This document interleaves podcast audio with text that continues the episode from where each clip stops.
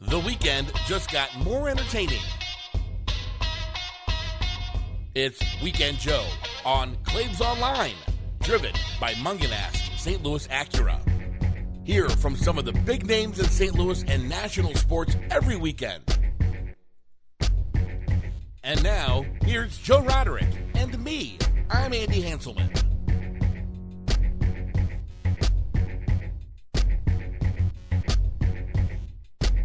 And welcome on into another episode of Weekend Joe, driven by Mungenast St. Louis Acura, right here on ClavesOnline.com. As uh, another weekend is here, I am Joe Roderick, joined alongside by my co-host Andy Hanselman. Andrew, hello, how are you?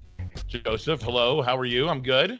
I am. Uh, I'm doing great. I'm doing great. A lot of nice weather on the way this uh, this week after a uh, eh, a ho hum type of uh, week, a very wet week, but I, uh, I am looking forward to a, a, nice weekend and a nice uh, nice little show we got for you today too. Andy, five guests on the uh, on the program today. Five of them five. It started off as I, you know, I think I, I usually go around Tuesday. I have an idea in my head every week of who I want to get on the show, and then Tuesday I start sending out texts and I start trying to plan when to record with people, and it just kept rolling this week, and more and more stuff uh, happened. I knew I wanted Greg Warren on the show this week. We got him. I knew I wanted my friend Will Gavin from Talk Sport over in the UK, over in uh, London. I wanted him on the show this week. Uh, I knew I wanted Rammer, Bob Ramsey, on the on the show this week too.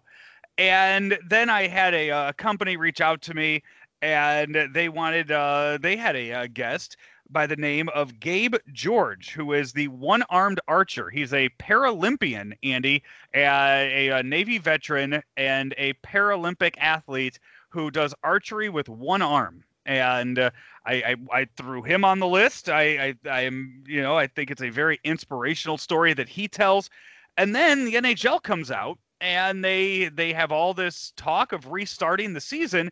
So I went and I got the Puck Daddy on the show. I got Greg Wyshynski on the uh, on the show. So I I loaded it up, five guests for you, uh, laid all out there as you can see the uh, as you look at the like I've tell, said every time it's I like what we are doing with the podcast. I've wanted to do this for a while, and I'm glad that I have the opportunity to do that here with the uh, with the with Claves that you go to the image it's the same exact image every week. I change the color up so you don't get confused andy. That's what i do.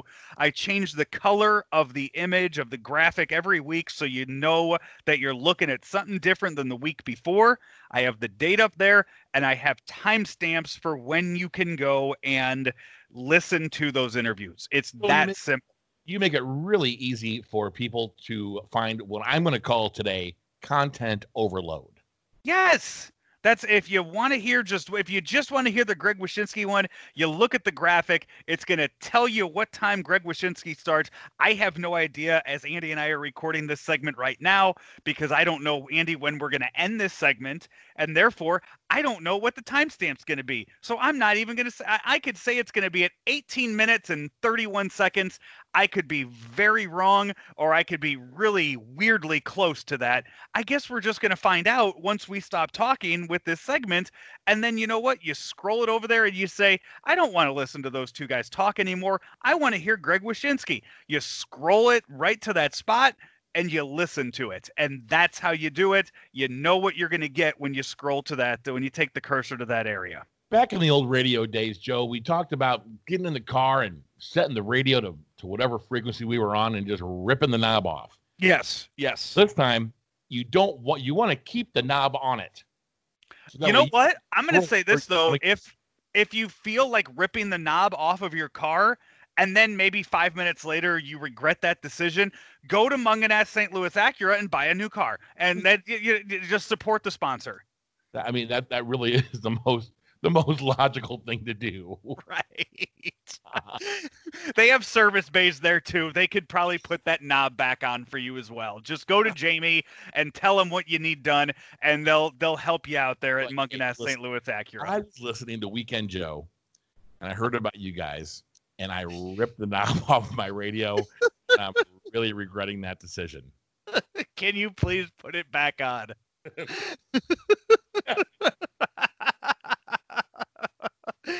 Uh, so that's you know what so that's what we have coming up on the show today. You could see it right there on the graphic as uh, as we do that. And Andy, it's just it seems like every week I just keep learning new and new tricks. That's that's what I, I'm an old dog and I'm learning new tricks, and that's that's what it is. That's all that's all that it is here. As uh, we we continue to keep growing on Weekend Joe.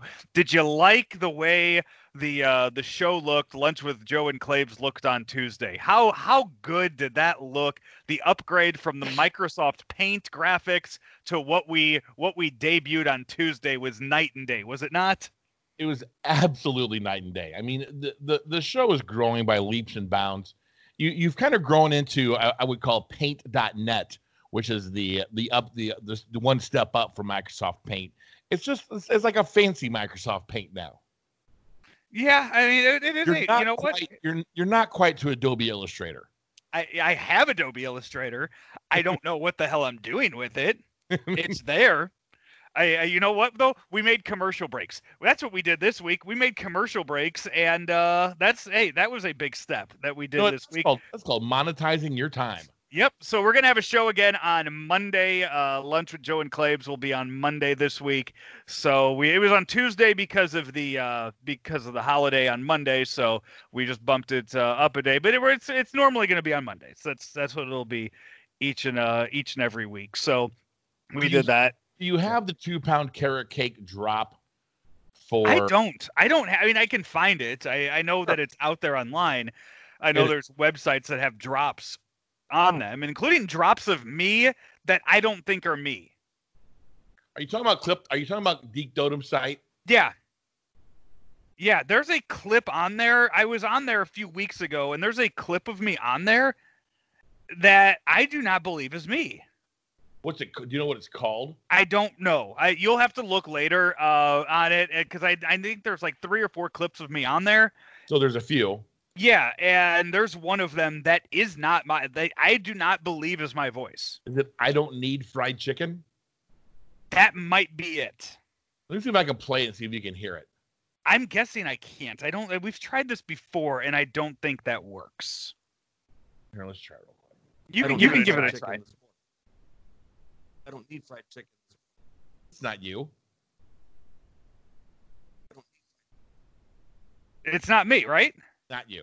Yeah, that's what I thought. So I don't know. I'm gonna have to reach out to Deke and have him uh, look at that. But anyway, the, the the full guest list today, as we uh, as we keep getting closer and closer to sports. Will Gavin, by the way, we talk a lot about the Premier League and that coming back. Uh, so that'll be. I mean, you know, here in the U.S. anyway, who cares if they had crowds or not? You were just watching it on TV. Um, but they are they are close to coming back. They have a plan in place for when they will come back. So we talk with Will Gavin about that. And then I I, I only wanted him on because I've been playing a lot of FIFA lately and I just needed tips.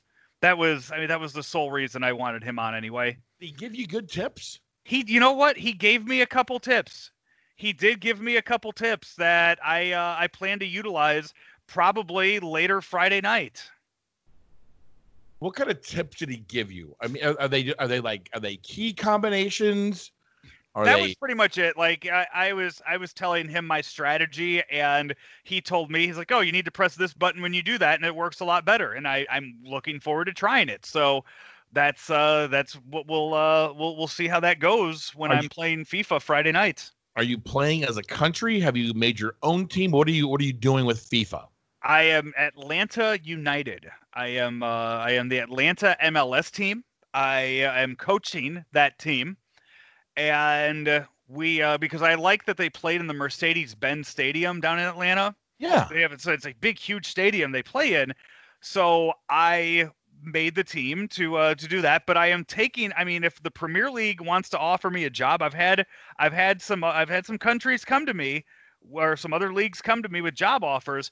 And I'm also waiting. I'm getting a lot of uh, job opportunities for national team jobs, and I'm Oh. holding out. I'm holding out for either England because it's England. I mean, it's I, I'm I, I would coach the English national team, the U.S. because obviously Coach Joe Roderick is from the U.S. Or I would also, you know, go and coach Poland if I uh, if I wanted if they offer me the job. I would uh, I would help them. Yeah. Now, what fun is it to coach the team? I feel Well, you I, play it. I mean, I have the, I play the game, but it's instead of creating myself as a player out there on the pitch, I am just the coach on the sidelines. but you play as a player on the. on the- Yes. oh, okay. Yeah, and I, so I was playing on like a very easy difficulty level, and I was winning games five nothing, eight nothing. So I bumped it up one level, and Andy, it is the hardest game ever now in the world. Like, it is. huh? It, it's it's getting to me now. Like I've had draws, I've had one one draws. I lost a game. Like it is. It's been rough doing this. So I needed Will on to help me with some FIFA tips, and then we talk about a little bit of everything else with uh, Oh, with him as well. I mean, a, a regulation game is 90 minutes, two 45 minute halves. Yes. How long does it take in real time? You're talking. So no, I play where it's the this the clock clock is accelerated to where each half is about eight minutes. Okay. So your Yeah. game takes you about 15, 16 minutes to play. Uh, yeah, about twenty minute. ga- Yeah, twenty minute game. So you're able to play a lot of games in in a row. And Not a, not a big time investment. no, it really isn't. I mean, it's like playing So- just the offense on Madden. I mean, I've, that's what I do on Madden. I only play offense on Madden. It's like you know, if you play you play just the major holes on a golf game or like the key holes on a golf game. I mean, you can like they have it set up now to where it doesn't take an hour of your time. Like NBA to, uh, the NBA game still takes an hour of my time. I would say hockey probably takes about 30 45 minutes of my time, but for the most part, I mean, I get through these games pretty quick and it's just, you know, I, I I wait to go to have stuff to actually go back to work and I will be able to just drop my video game addiction. Speaking of, you know, we're recording over the weekend here in, in Illinois, and it is the the weekend that everything is reopened. It is. I saw Belleville today is closing down Main Street to allow more seating for uh, outdoor uh, outdoor seat uh, visitors. So I really like that. I might head downtown Belleville this weekend. So the bar across from my house has their patio wide open with with a, with a huge bar set up outside. Uh, and then the other uh, bar down the street, they have their patio set up, and then they also have a huge tent covering their parking lot where they brought all their tables from inside outside. Now, luckily today it's about 75 degrees in like San Diego weather. In about two weeks, when it's 102, it's going to be a little miserable out there. Right. So Yeah. but supposedly this phase is only supposed to last for 28 days, and then supposedly we can go back inside. That's that's what I've seen. I know the gym that I, I work at. I know they are starting to allow a couple people inside next week for personal training sessions, and then they will have outdoor classes that are by sign up only. I believe. Will you be teaching uh, spinning classes outside? I haven't asked yet if uh, if they're going to allow that. I am going to maybe push for it a little bit here over the next couple weeks and see what I can uh, see what I can get done. I bet they go for that. I, that's a lot of bikes to take outside. Put them on a dolly. On top of that, I don't know if I remember how to teach any of these classes. I mean, that's not like I there's I, I know some of the other instructors for some of the other classes that they teach. Like if I was a yoga instructor, I could teach yoga. I could sit in my basement and I can go over some of those things. We're talking about getting on a bike and teaching a uh, teaching a spin class. That you actually need a bike to be able to uh, stay up to speed on that. There's no downward dog on your bike. I, I don't. I don't have a bike. I don't have that. That's the thing. I have my little bike that I can ride around the uh, the trails here, but I, I got yeah. I, I got I, I don't I have no way of practicing. So you know what? Maybe once I get back on it, Andy, I bet it'll be just like riding a bike. I'd be. I was just gonna say that, and you took what you took right out of my mouth. I bet it's just like riding a bike. Yeah. So the NHL has come forth. They have announced kind of their plan, how they're going to get everything going. 2014 postseason. I like it. I mean, it'll be it'll be fun to watch all of that kind of make its way into uh, a the the round of 16 and then that what I'm very interested in is the Blues since they are they are the top seed but they will play a round robin of practice games. Not even, but they're not practice games. This is the thing. They will play three games against the two, three, and four seeds in the West that have no merit towards them making the playoffs or not. but it will determine what their seed is in games that are just made to knock the rust off uh, of sorts. So they're games that don't matter, but yet they might matter if it if that makes any sense because it's hard to say what will matter because we don't know how good any of these teams are going to be with 3 4 months off. Right. I think if they lose it matters. If they don't lose it doesn't matter. Is that kind of what you've gathered? I, I don't that's but the thing is is that there's 12 teams and none of these 12 teams have played a game in 3 4 months. So when you you know the team that loses there there will be a team that loses in the first round that will blame it on the layoff. But sure. the w- team that wins had the exact same layoff. Right. No players have gotten injured during this time. And if anything the blues have benefited because vladimir tarasenko will come back healthier than he would have been back in march or april. Oh absolutely. So it's it's very it's uh, you know you can blame it on that but every team will have that same excuse. So when it goes from the western conference having 12 teams to 8 teams to 4 teams four teams will lose each of those rounds and they will have the same excuse or they will play the same amount of games as the team that beat them. So there really are no excuses for this I, mean, you can say you can say that, hey, you know what? We had the momentum in the regular season; it got taken away. Okay, so what? You know what? The eight seed coming in probably would have had the same momentum too. We saw that last year, where the eight seed came in and wiped out the number one seed in the Eastern Conference. So it, it you know, it, if you want to use that as an excuse, go ahead. I, I, you know, you you can make excuses, but it's such a unique season anyway. I just I'm happy that we are getting one sport back, and it looks like the NBA is also shooting for that Orlando, uh, Florida plan come July 29th. Yeah, that'll be exciting to see how that happens too. And I was listening, ironically, to to, uh, to somebody else on the way in here, and uh, they said that uh, MLS is going to also going to be down there in that same general area doing their thing. I had not seen MLS. Actually, it's funny you mentioned that because Will uh, Will Gavin asked me, and I told him I said, Will, to be honest with you, I said until that MLS team comes here to St. Louis, I uh, I don't really follow MLS, but I told them I probably will start with the amount of FIFA that I'm uh, I've been playing. Oh. I probably will become a huge soccer snob now. Yeah, and um, also you know they, they back to the NHL for a second. They released all their their their cities where they were going to have stuff, and Minneapolis was uh, was listed on one of them. And I'm, I'm wondering if that plan is going to change after the, the unfortunate situations that are going on up there currently. You, you you'd have to imagine that it, that it would. Yeah, I, I, I think so. Uh, Greg Wyshynski gets into it in a uh, in a, uh, bit here. We'll uh, we'll jump to his interview, and you'll be able to hear what he has to say about the uh, about the hub cities. And we talked about this. I want to say on Thursday about uh, about that. So we'll uh, we'll get his thoughts on all of that as well. And then ma- baseball. It's I, I want to comment on baseball.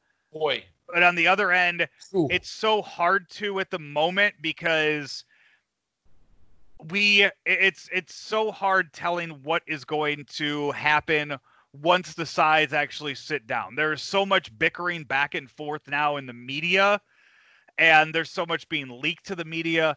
All all I want is for the two sides to sit down and then determine what they can come up with. But what do you think about Scott Boras being involved with some of the negotiations? I, I again, I mean, you're you're seeing it from two like Kyle Lohse and Trevor Bauer got into it over the weekend uh, or over the week on social media.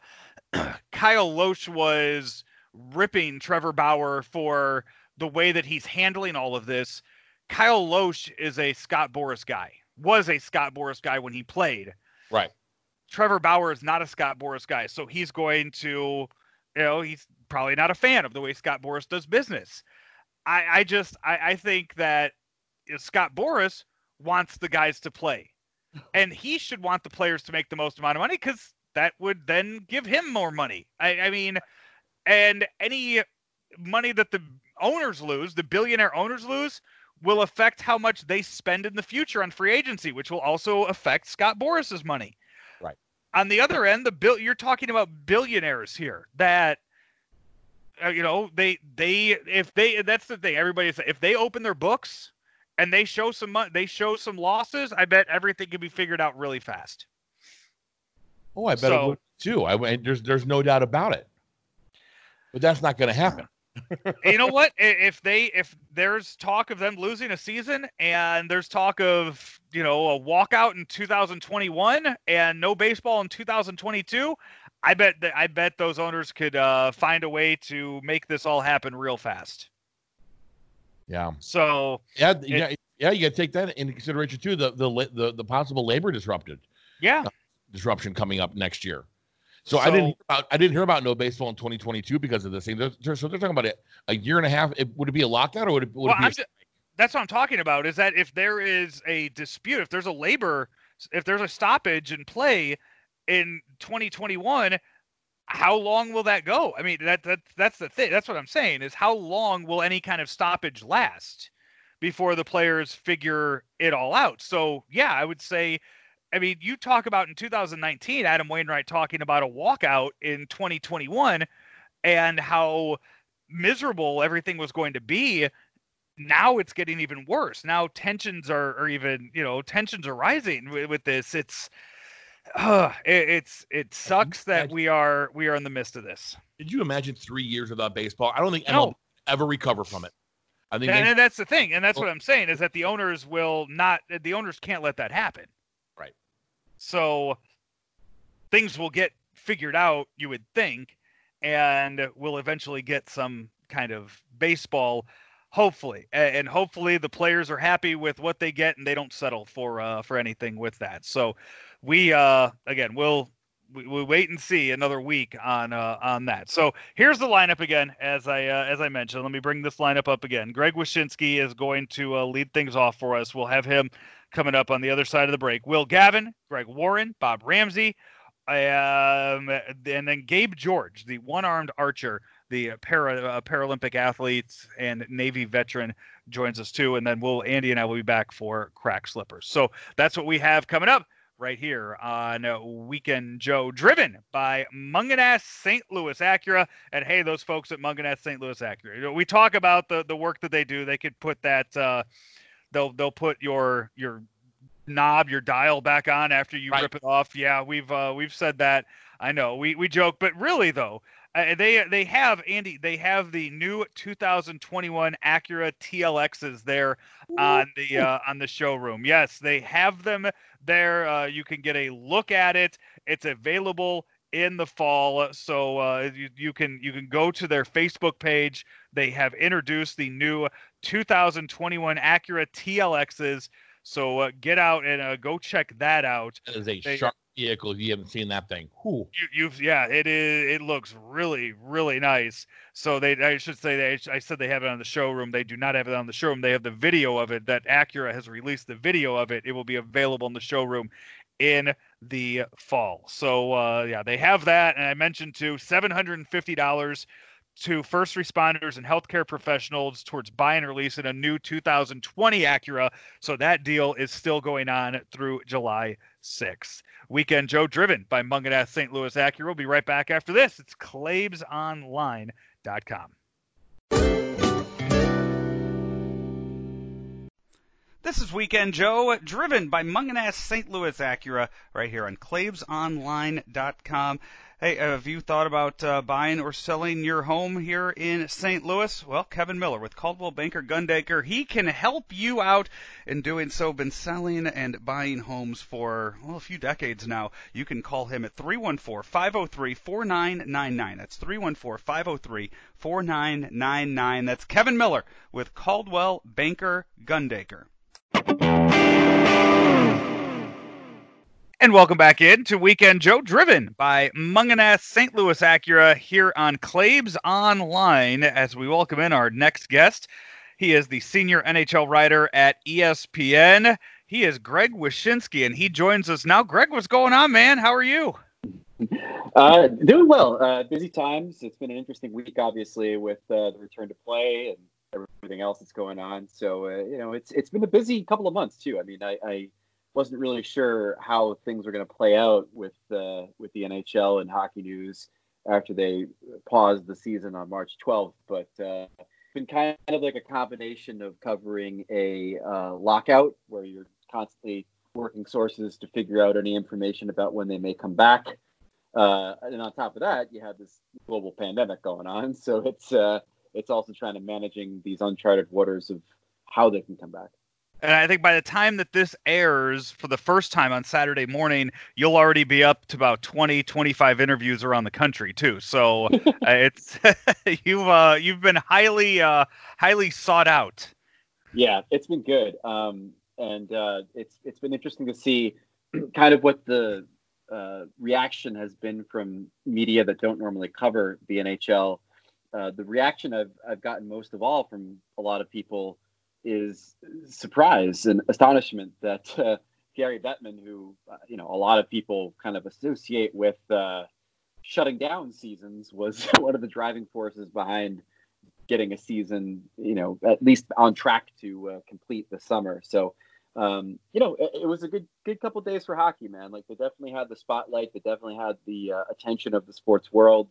Um, usually, when hockey ends up on the Today Show, it's because someone uh, severely injured somebody else or did something illegal. So it's good to have uh, good to have uh, good good conversations about hockey. But again, like the most important thing to come out of all of this is, as the NHLPA will tell you many times, um, the thing that was introduced and, and uh, talked about this week is a format for a return to play.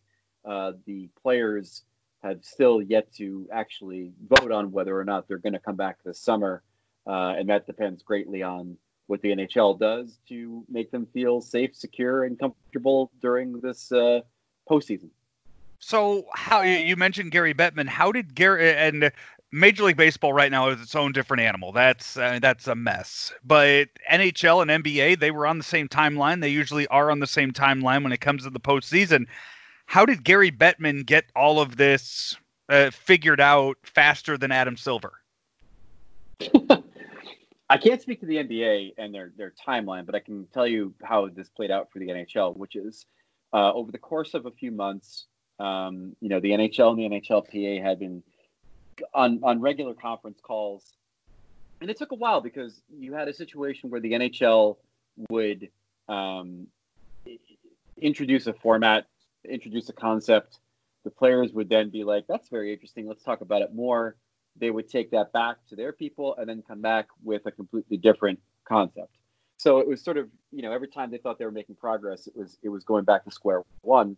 Um, but eventually, they started to kind of hammer down on this idea of, well, is there a way that we can, you know, create a, a, a format for a return to play that's going to satisfy the teams that are around the playoff bubble and also satisfy the teams at the top of the standings that were very concerned about not having meaningful games. And uh, eventually they started to kind of come to focus on this plan, uh, reducing the need for hub cities down from four to two.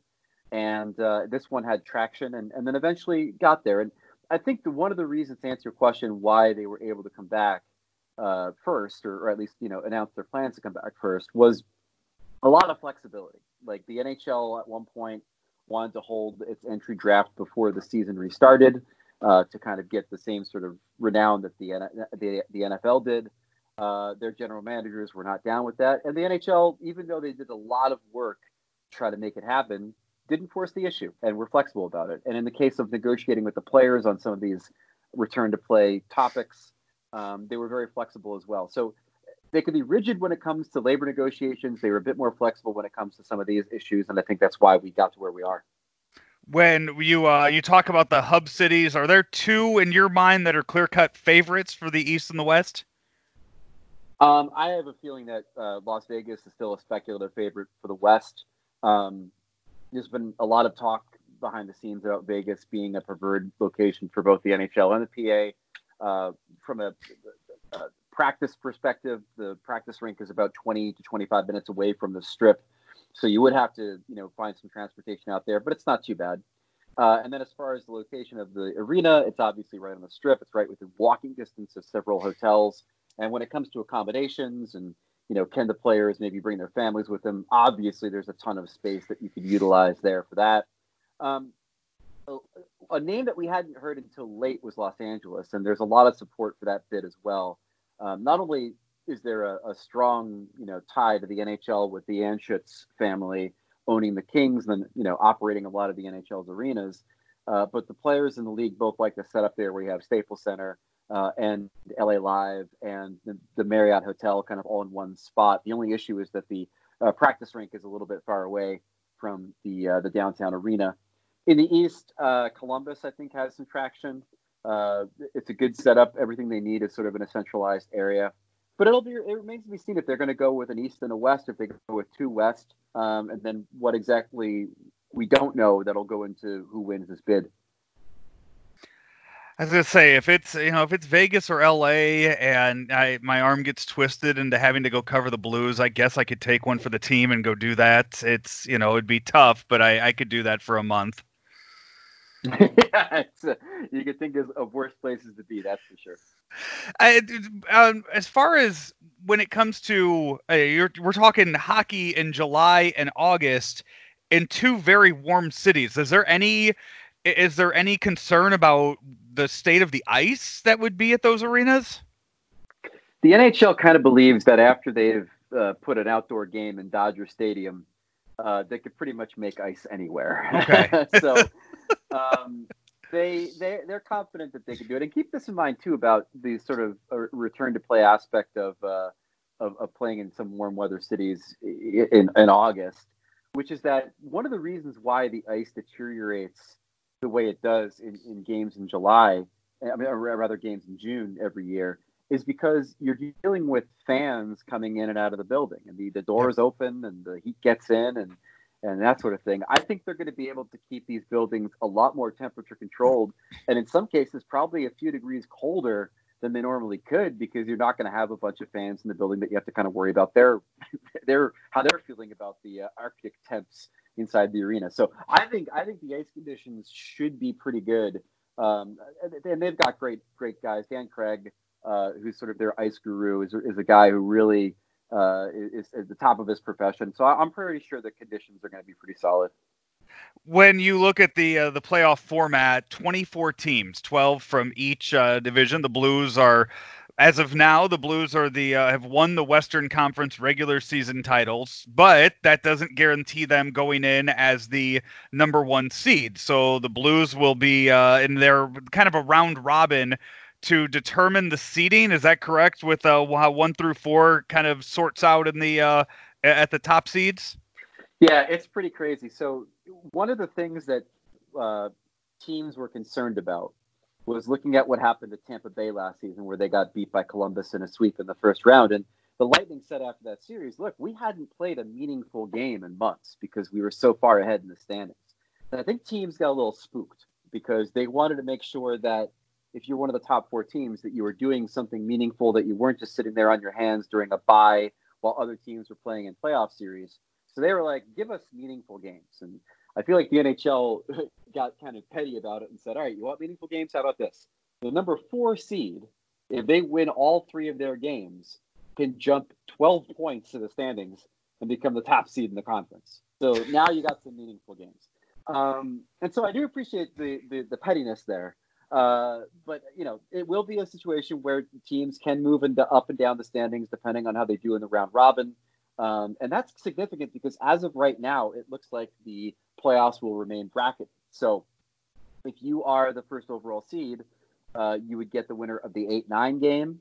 Uh, in the East, that would be either Mon- uh, that would be either uh, rather Columbus or Toronto.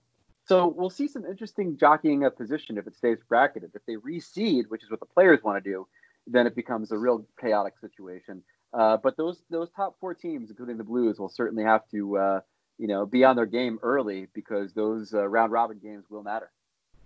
Yeah, it's. I, I mean, is there a way? Like you were talking, it has been 11 weeks now since we have had a, any sport, any sport at all, uh, in in the U.S. When you talk hockey and you talk, you know, a lot of these guys are rollerblading because they don't have access to a sheet of ice wherever they are, whatever city they're in. Is there any way you can assess how good these teams are going to be one through 12 in each in each conference? That's a tall order. Uh, it, it's you know a lot of it has to do with who's healthy, and uh, and I think in in many cases you are going to see a lot of teams getting guys back that were out when the season was paused. In particular, the Colorado Avalanche were pretty decimated by injuries, and, and they're going to get a ton of guys back. So that's one team to look at. Columbus is the same situation. Pittsburgh should get Jake Guentzel, their top left winger, back from injury as well. So that's one aspect of it. But I do think that you also have to look at teams that rely on a on a system um, to kind of fall back on, being maybe in a, in a better position than others. The Blues are one of them. They certainly play a, a very controlled brand of hockey, a defensive brand of hockey that I think would translate well into jumping back into things. The Islanders are another one uh, that obviously play that Barry Trotz system and do quite well. Arizona, uh, another one. Um, so it's a combination of different factors, but I, I also think that you have to look at the seeding. And uh, you know, one of the things that, that jumps out immediately is the matchup in the Eastern Conference between the Carolina Hurricanes and the New York Rangers. The New York Rangers, I think, have won seven in a row against Carolina or something like that. So uh, you have to take that into account as well. That uh, you know, some of these matchups, we do have a good body of work to see how these teams stack up, and, and that probably has to be a factor as well.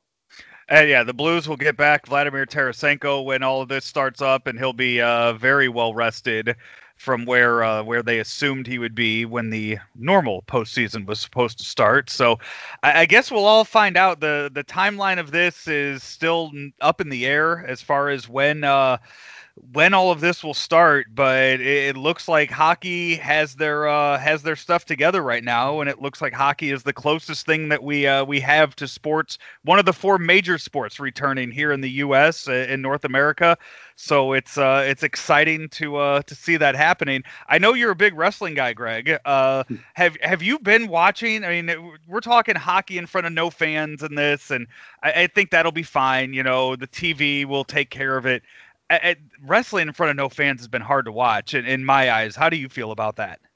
Well, it depends on, on which which one you're watching, right? Like I, I, I watch a lot of AEW, the Wrestling Federation that's on TNT that started yeah. up within the last year, and they've really kind of cracked the code on it. Uh, they have the wrestlers who aren't participating in matches kind of sitting on the uh, around the ring and uh, and you know playing their their roles. You know, the the heels boo the faces, the faces uh, you know boo the heels, and and uh, it becomes a very sort of entertaining uh, aspect. It doesn't replace a full crowd. I mean, there's nothing better than hearing a crowd pop when they hear somebody's intro music or watching a crowd react to things that are happening in the ring. Um, but it's an idea that I, I wrote about uh, in my column on Thursday on ESPN.com that I hope that the NHL humors and steals, which is, you know, maybe have the guys that aren't playing in the game in the stands cheering on their teammates. Why not have the teams that aren't playing in these games in the stands reacting to the games they're watching? I mean, there's a lot of different ways that you can kind of incorporate those that are going to be involved in these hub cities, in these bubbles, into what you're doing on the ice, along with what we expect to be some really revolutionary approaches to filming these games and uh, presenting the environment in an empty arena. It would be like, uh, you know, back in high school when you would have like those tournaments that not many fans would come to, but then you'd have the teams that weren't playing, like they'd finish their right. game, they'd walk yeah, out of the locker yeah. room, and they would just exactly. be in their own little cluster. So you'd have the yep. Blues there, the Blackhawks, uh, you know, on the other side of the arena, and they're just sitting there. And could you imagine too, in in a quiet arena, some of the trash talk that could go on between the fan, between the players and the crowd, and the guys on the ice too? Yeah, absolutely. I mean, it is going to be an unprecedented uh, amount of access to what these guys are saying and and and everything else on uh, on the ice to the point where you start to really wonder exactly you know what what sort of delay they have to put on these uh, these games in order to make sure that somebody isn't saying something uh, uh, super crazy, super ignorant. Uh, uh, but uh, but it's all part of the unfettered access and and really should make the whole thing really fun. Well, Greg, uh, hopefully over the next few uh, weeks we get more answers and we get hockey back in our lives very soon because the Blues have a, a cup to defend. Exactly. Uh, it should be fun. And listen, the Blues are in a good position. Uh, and I think being a, a veteran team that not only understands what they have to do to win based on last season, but also has gotten a good few months of rest so you're not jumping into a playoff uh, run after an 82 game season. I think they're a, a team that you have to certainly keep your eyes on. Greg, thank you so much for your time. Appreciate it. Anytime. Thanks for having me, man. I appreciate it. And that was Greg Wyshynski from ESPN covering hockey and hopefully soon covering actual hockey games as we uh, appreciate the time he gave us to jump on and talk a little bit about the uh, the revised or I guess the new plan the NHL is putting forth hub cities, 24 teams, round robins, all that good stuff. And hey, this is Weekend Joe driven by Mungenast St. Louis Acura, also sponsored by the Inskip Law Firm. They can help with everything from trust and wills to power of attorneys, deeds, and probates. And hey, you don't need to have an in-person consultation with Corey Inskip at the Inskip Law Firm. They uh, he, he will make plans to virtually meet with you or talk to you on the phone and find out what they can do to best serve you. All their uh, services are charged as flat fees, so you know what you're going to pay ahead of time making the whole process so easy. Corey Inskip's his name at the Inskip Law Firm. It's 314 818 0344. That's 314 818 0344. Just a quick chat, and you can decide with him what services are right for you. And remember, the choice of a lawyer is an important decision and should not be based solely upon advertising. We take another break, come back with more Weekend Joe right here on ClaibsOnline.com. We are driven by Mungenast St. Louis Acura. You're listening to Weekend Joe now on ClaibsOnline.com, driven by Mungenast St. Louis Acura. Also sponsored by the Collinsville Auto Body. Collinsville Auto Body, 911 North Bluff Road in Collinsville. Sponsor of, uh, well, my many shows on many different platforms for about 10 years now. Collinsville Auto Body, they'll work with most insurance providers to get you back on the road fast. That's 911 North Bluff Road in Collinsville. Collinsville Auto Body. And welcome back into Weekend Joe, driven by Mungenast St. Louis Acura here on ClaibsOnline.com. As uh, we, you know, I, have been, we, we've talked with all of our guests here about how they've been handling, you know, the quarantine and lockdown and changes in jobs and everything. And I thought, why not? Why keep this as just a thing in the U.S.? Why don't we jump overseas and make this an international affair? And we welcome in my good friend from Talk Sport over in the UK. He's Will Gavin, and he joins us now. Will, what's going on, man? How are you? Hey, brother. I'm good, man. I'm good. How are you? I'm good. I'm glad we were able to coordinate this as you and I uh, go back and forth in uh, different manners, trying to figure out what time it is over. Uh, uh, it's you know it's much easier when we're trying to figure out when flights are going into the same city once a year. Mm-hmm than it is to actually set something like this up. So I'm glad we were able to uh, to arrange this. It's if it's not football season, then my brain's just not engaged with it. If like I'd say between the beginning of September and the beginning of February, I can tell you what time it is in any city in the US compared to the UK because I'm there. I'm switched on for it. Right now, you were just like, like St. Louis, five hours, six? No, it's six hours. I, like I just we figured it out. That's the main thing. We got there. We got there and then I have to, you know, when you're telling me that it's half five over there, I don't know what that means. I don't know. I, I don't know if it means you mean 4:30 or 5:30. I don't know those things. Will I? I you know I know what glad rags are. Okay, I, I have that down,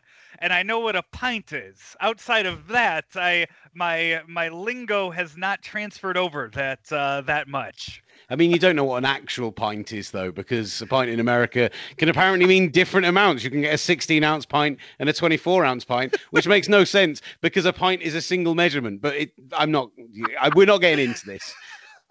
You know, you mentioned the uh, that that you know what time it is because of uh, because of the NFL when that's in season. So I recently just started. I have played a, so many video games over the last ten weeks here. That has been one of the things I've done the past time, and I recently just started playing FIFA. And I tell you what, we talk about the the language barrier and stuff like that. I will. I I I know how to play FIFA I don't know what any of the positions are. I don't know what I'm doing with it. I I have I am playing MLS right now, so at least I know what cities I'm in when I'm in these in certain games. But stuff about transfer fees and loans and all that, it really is a foreign language to me. I think it's a great way to learn the sport, though. Like from take the NFL perspective, I think that the two ways that people can most quickly learn the rules, the positions, everything is either play fantasy football or play Madden because actually you'll engage with it so much quicker. And then watching Red Zone on a Sunday, and if you've got someone who is not versed in the NFL at all, I would have said previously, when you're from a country where you haven't grown up with American football, it would take you two, three years of watching it regularly before you really felt like, you know, you knew what the difference between a 4 3 and a 3 4 was, or before you knew what.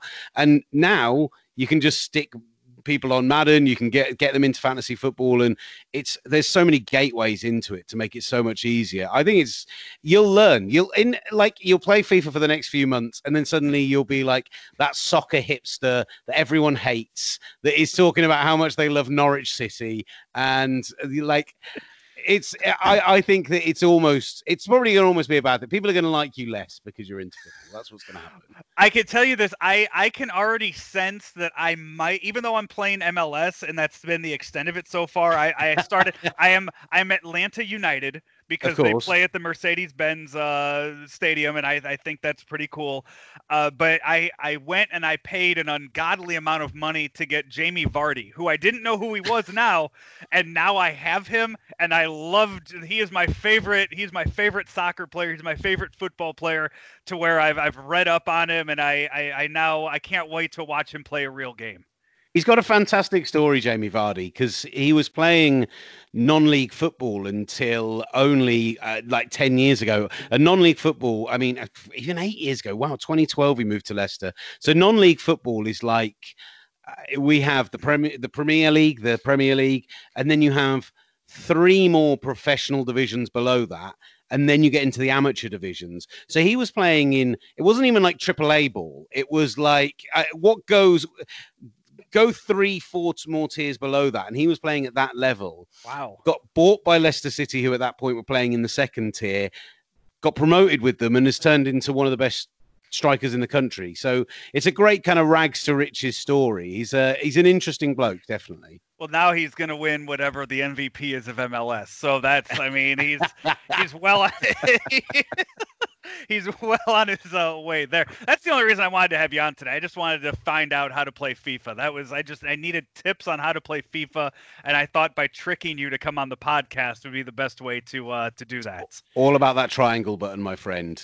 It's all I about have, those through balls. I have Xbox. I have Xbox. So that's why then. Uh, it's all about that Y button then, my friend. The, the cross through the middle is that what uh, it's all about? That's that's the through ball. And if you hit a little L1 chip through ball, you can do all sorts of tasty things. Really? Okay, I did not know that. Uh, but now I'm, I'm gonna when I'm done with you today, I'm probably gonna jump back on it and play, and we'll be uh, we'll we'll see how that goes. But oh, so how? Uh, over there in the UK, I mean, what season was it for you guys? Sports was Premier League? Were they playing, or what was what was shut down there? So, I mean, essentially, because most of our sports are winter sports, so essentially, all of our leagues were either coming towards the end of them or or were a good way into them. The Premier League still had nine games uh, left to play at this point. They play 38 in a season normally. Uh, similarly, with all the other divisions of football, where a huge amount of focus has been. But like uh, rugby, for example, was still a good way into the season. Cricket's the only one that is played over the summer as a general rule. But even with that, their season would normally start in kind of early May, and they've now pushed back where their first cricket they're likely to play even behind closed doors will be the beginning of August. We literally just got the announcement yesterday that the Premier League is going to be returning on June the 17th. There's the Bundesliga out in Germany, which is uh, the Bundesliga out in Germany, which is uh, they're kind of the German equivalent of the Premier League. They've not been hit as badly by COVID as we have, so they are back playing football. They have been for about two weeks now, uh, all behind closed doors, no fans. Very odd, very weird to see on TV, but they've been a really good example for how you can come back. And now with the Premier League, they've started testing, they've started training again, and the the expectation, as long as they get government sign off, is that. Uh, in yeah two and a half weeks time we'll get our first game back and uh, it's kind of it's really funny it's seen here as being like a let's get football back on ASAP because the sooner we start playing again, it will really raise the country's morale. It's the most popular sport by by a country mile here, so it's it's actually been seen as like a really big deal getting football back. And so they just literally announced it yesterday. And that's all we've been talking about, funnily enough. Has there been uh, any issues as far as getting the guys back on the field? Because here in, in the States with baseball right now, there is so much going on with how much they will get paid. The owners won't open their books. The owners claim they lose money, but won't show the proof they're losing money. The Players Association is getting involved. And it's not looking good right now for, for the sport of baseball uh how i mean what is but football or i should say basketball and hockey they're in their postseason Mhm. so that that seems like that's going to be a lot easier to get started so are there, are there issues like that over there with uh with the premier league very early on, there was a, a big problem with this idea of where is the money going to come from to support football. There's this idea in this country that those developmental leagues, those lower leagues down, are uh, you know, it's very important to protect grassroots soccer or grassroots football. They talk about, and so there was a lot of talk about whether Premier League players, who you know, the average wage in the Premier League is about so just trying to do the dollar conversion it's about 80 85000 dollars a week is what the average premier league footballer earns so you know there was talk about well they're not playing right now they're not even training should they take a mandatory like league wide 25% pay cut that will help pay for not only for the clubs to survive to pay their staff and everything but also to pay towards a fund to make sure that those lower league teams don't go out of business because for them you know, not having fans in the stadiums, not having, not being able to run the season in general has been a, a, an absolute nightmare. And and there are some clubs who are in genuine possibility of of shutting down because of it. It was a really big talking point early on, and then eventually, what was basically decided. So you know, with I know I certainly know I don't know MLB as well, but I know certainly with the NBA and the NFL, the Players Association is a strong organization that has genuine representation, that is involved in the you know in the conversations with the league that you know we've just seen the new CBA for example in the NFL the equivalent here is a thing called the PFA the Players Professional Footballers Association and they are awful they have not done anything to truly represent they've not organized the players to be doing a universal thing league wide and so teams have kind of all been doing their own thing to survive you know that teams like Manchester City and Liverpool and those big, big names are too big to fail. They will survive this no matter what. It's those kind of smaller teams, even in the Premier League, there are teams that are, despite being in the top tier, that are smaller teams that rely on the income that they're not now getting to to kind of survive. And so all of that was a huge conversation. But it does feel like now that football is coming back, the focus is just all on player health, on safety, on and it's kind of a case of it feels like their idea is right, let's get the season finished. It's nine games left to play. We will get that done by the end of July, and then we'll figure everything else out. That's kind of basically their idea at this point. And I think it's maybe a little short sighted, but when you consider that, for example, all player contracts in in football in general, but in the Premier League, they run on a year a yearly basis till the end of June. Now you might sign a four year contract, five year contract, but on the 30th of June, these teams have got several players, big name players who are out of contract, who are available as free agents. And they've had to agree a deal to essentially say that those contracts are getting extended by a month so we can get the season finished. So all of that nonsense has flown around, but it feels like after after just six, seven weeks of talking about it, we're finally going to actually see something happen, which is great because uh, you can imagine it's it's not an easy situation to deal with, as I'm sure is the same in any sport out there. You you mentioned some of the uh, teams that might be having some issues. Let's talk about Arsenal because here, especially in St. Louis, we are really enjoying how much money Stan Kroenke is paying for construction costs out in LA and how far over budget they are. Not to mention the impending legal suits that he's going to have to pay, not only for himself, but for the entire league that's going to happen here in St. Louis in 2021. Is he going to have to sell Arsenal? Uh, I think that Arsenal fans would love to hear that he'd have to sell Arsenal. Um, there is a genuine feeling, and people here know that they are smart enough to realize that when they see a stadium being built 5,000 miles away, which is costing in excess of a billion pounds, that that means that there is investment not coming into their football team. And when they first built their new stadium, which was God, 15 or so years ago now. At that point, there was this idea that we're going to build this brand new st- stadium. It's going to be state of the art. It's going to be almost double the fans that we had before. It's going to bring in lots of new sponsorship money. And then we're going to compete at the very top level for the next 20 years. And since then, they've not won a Premier League title. They've not gone further in the Euro- big European competitions, the big continental competitions, than kind of quarterfinals.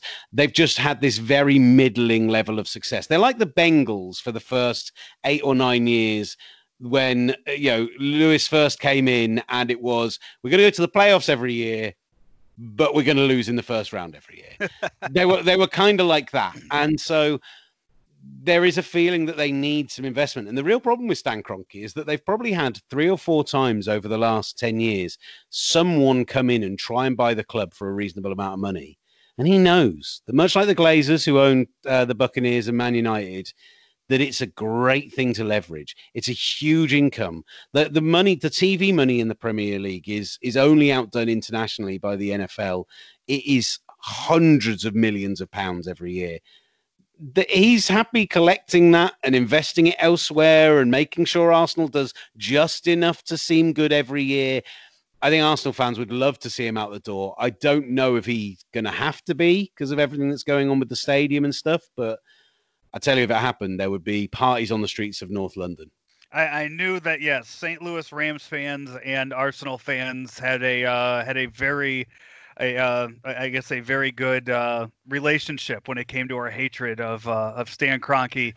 so um, I, I figured that would uh, that would continue to uh, continue to go. To, to You'd find a lot of friends in North London, definitely.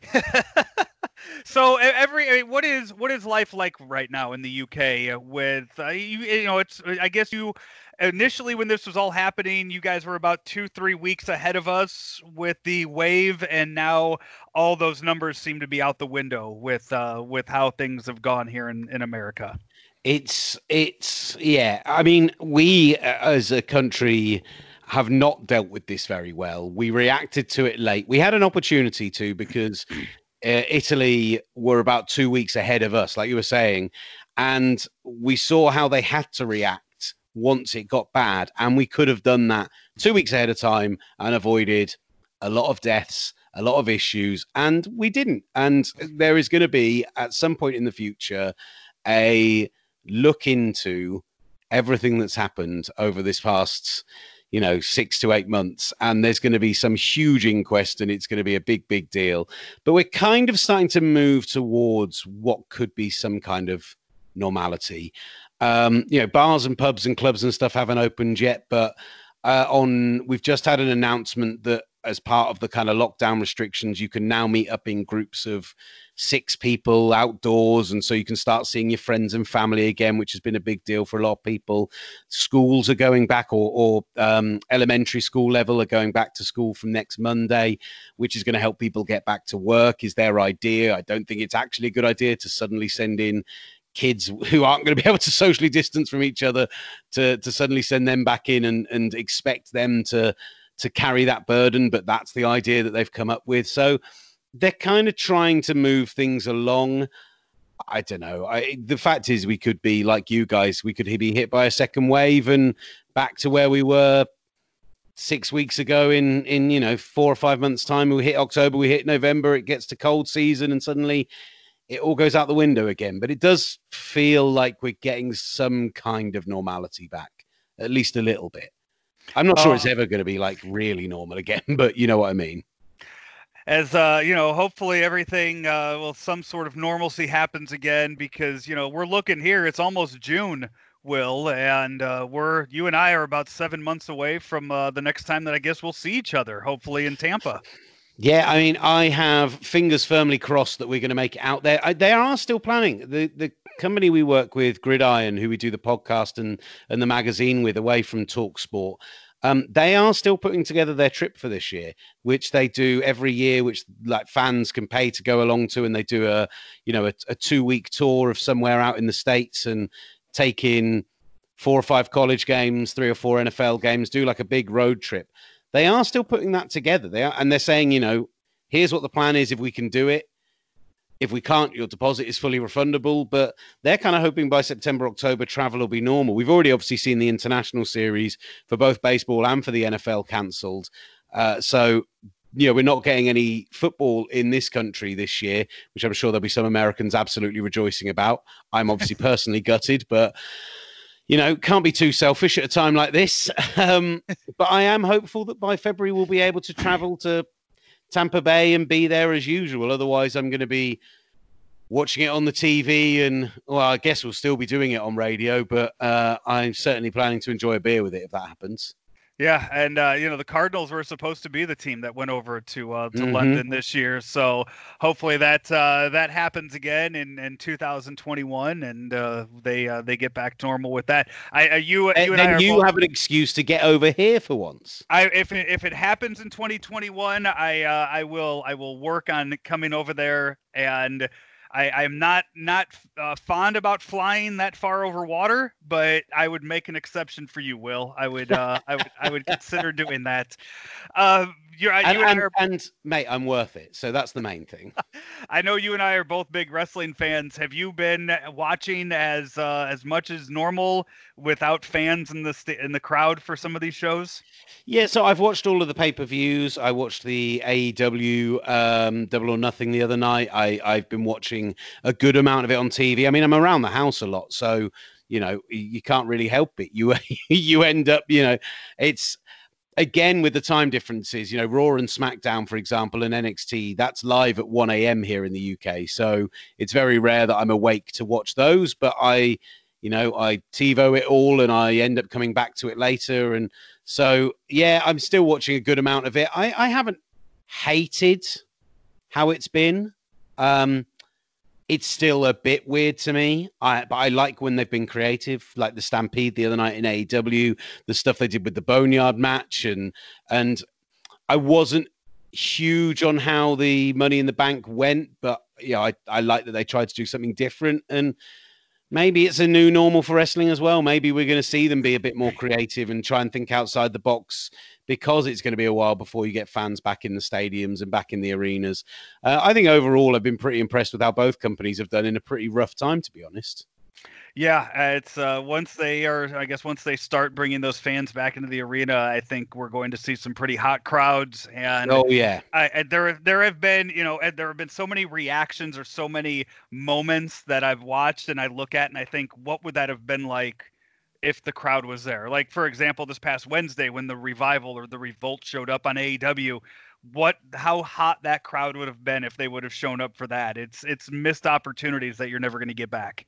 yeah, and um, you, well, you think about AEW alone, Matt Hardy turning up, uh, Brodie Lee as he now is turning up, like those guys. That that doesn't come back. They don't get that opportunity again. So it is a shame for them, but I think that considering the circumstances, they've done a pretty damn good job. To be fair. Will, I want to uh, thank you for uh, for help working with me to arrange this to uh, to happen. And any other uh, any other FIFA t- uh, tips that you might have, I am I am welcome uh, welcome to all of those because I uh, I need the help. Uh, my biggest tip with FIFA is don't do what I sometimes do, which is play it first thing in the morning, end up losing to some, you know, 14 year old South Korean kid who knows exactly what he's doing, whereas you don't, and then spending the rest of the day annoyed because you lost at a video game. Uh, that's that's for me is the main thing. Just just don't let it take over your life because I do have times like that. I'm on Call of Duty at the moment, and not literally at the moment. My wife's playing it as we speak.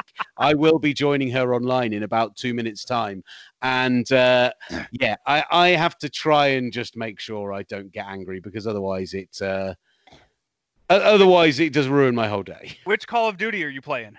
The new one, Modern Warfare, the the latest one, so with Warzone and stuff on it.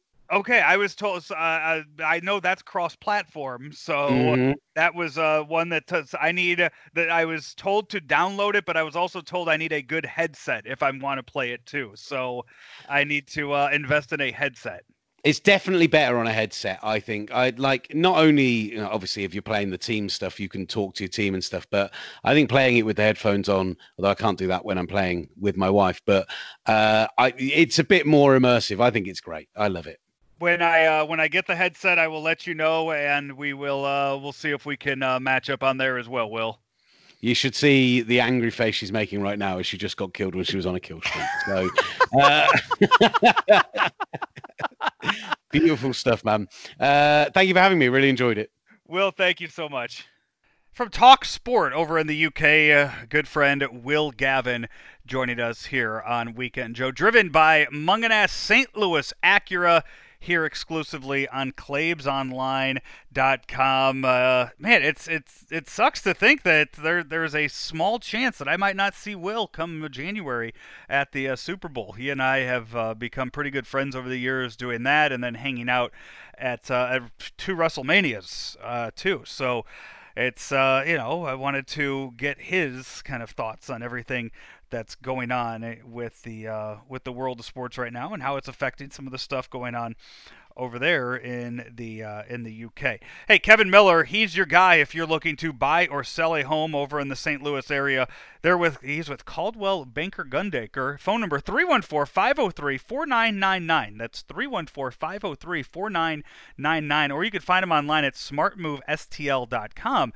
Kevin Miller has been buying and selling homes for decades here in St. Louis. He knows what's uh, what he, he knows what to look for once you uh, once you tell him what your uh, what your dream home is. Kevin Miller, his your priorities are his priorities and uh, Kevin Miller is there for you. Like I said, the man, it seems like he never sleeps, and that's because he's always working for his clients at Coldwell Banker Gundaker. That phone number again, 314 503 4999. We take another break back with more of Weekend Joe driven by Mungenast St. Louis Acura right here, exclusively on ClaibsOnline.com. Recent events have shown that life can turn in an instant. This has caused many people to realize that estate planning is essential. The Inskip Law Firm is here to help with everything from trust and wills to power of attorney, deeds, and probate. They have systems in place to service your needs without having to have an in person consultation, flat fees so that you know what you're paying ahead of time, and they make the whole process easy. Call now 314 818 0344. Just a quick chat, and you decide together what services are right for your situation.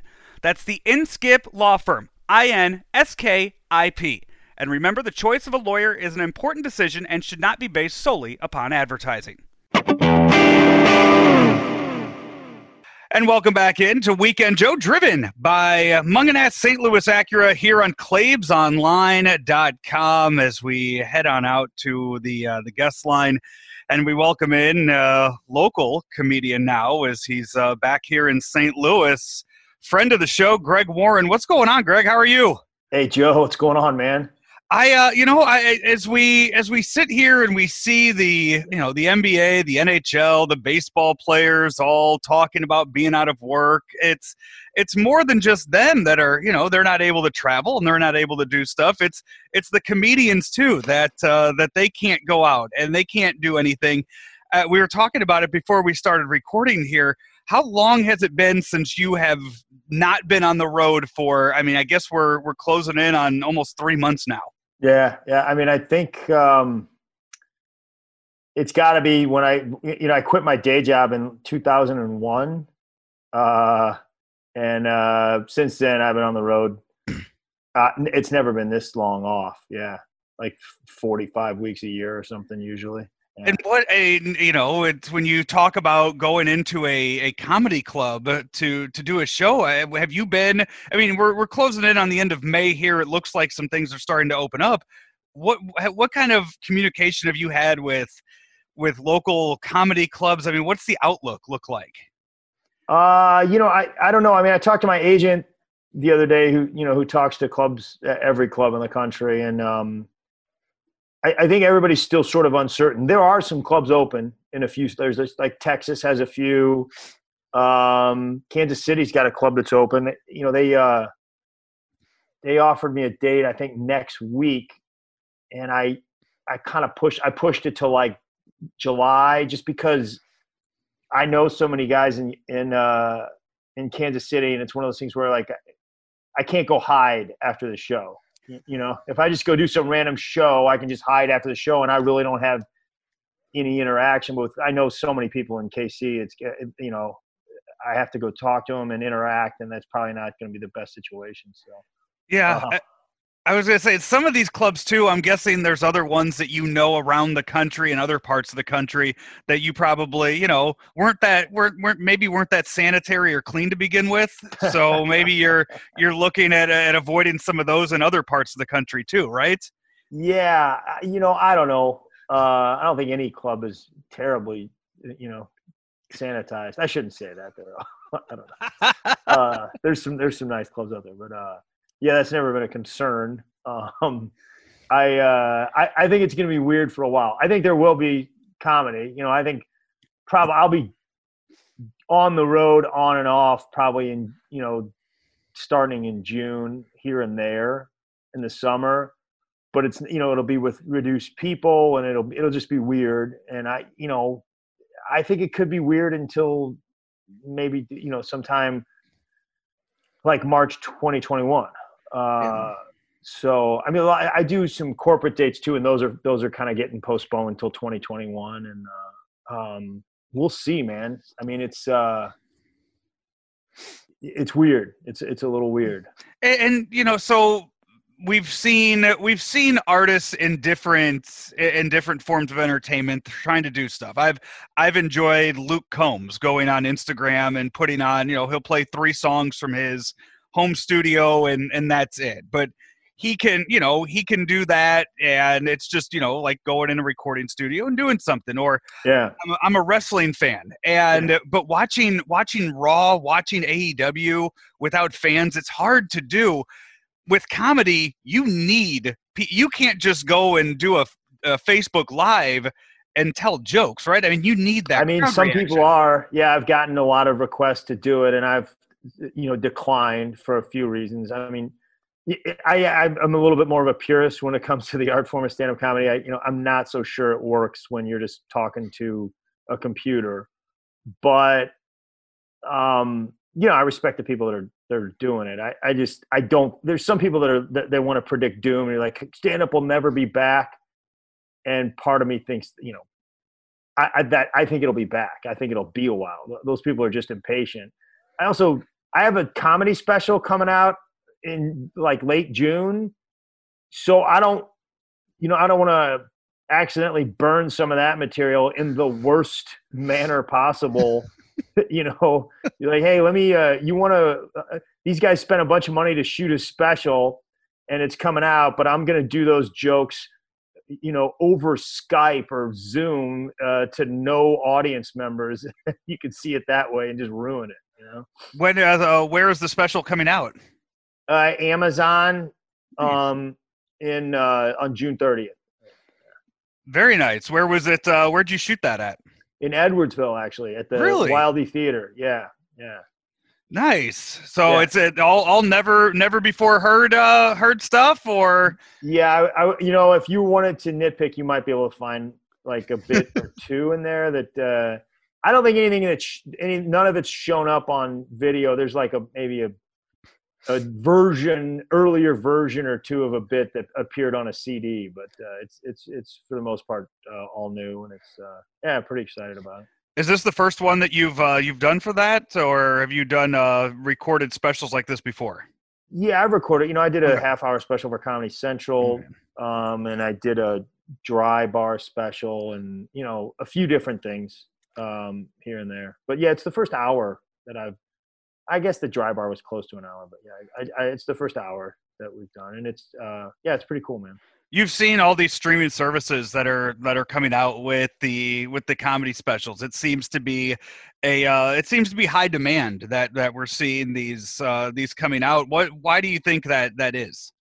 i don't know man i you know i i mean i uh i don't pay much attention to it to be really honest with you. Like i, I you know i just i mean I, i'm happy like when i have friends that uh have some stuff coming out but i don't pay a whole lot of attention to it. Um i see so much stand up you know live that that i don't watch a ton of it online uh or you know on tv but um yeah this thing I, this actually was just going to be a cd i was just going to release a cd and um got a pretty close relationship with Sirius Radio, and they, they play a lot of my stuff. So I was mostly just, hey, let's debut it on Sirius and then release it as a CD, and it, it gets gets out there a lot. And um, the people that produced my the, my record label, 800 Pound Gorilla, was like, let's make this, let's shoot this, you know, and we'll you know we'll do both. So it's gonna it's gonna premiere on um, Sirius uh, in mid June, and then uh, and then it'll be on video. Which uh, which Sirius channel is that going to be? I think you know. I, I think that they're going to do the premiere on Jeff and Larry's Okay. Comedy Roundup, which is the old like blue collar comedy Mhm. station, and then I think it'll eventually play there and Laugh USA. Nice. I, I've been back when I drove a car back in uh, Yeah. March.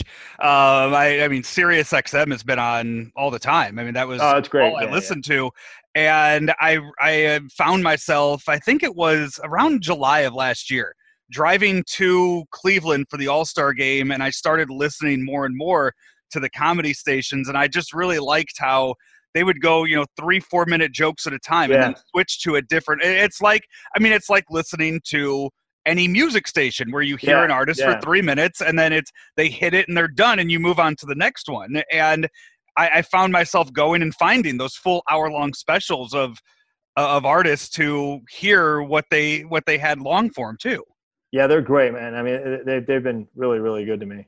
Yeah, and then and and uh, days like uh, you know times like this, they're uh, they're paying the bills.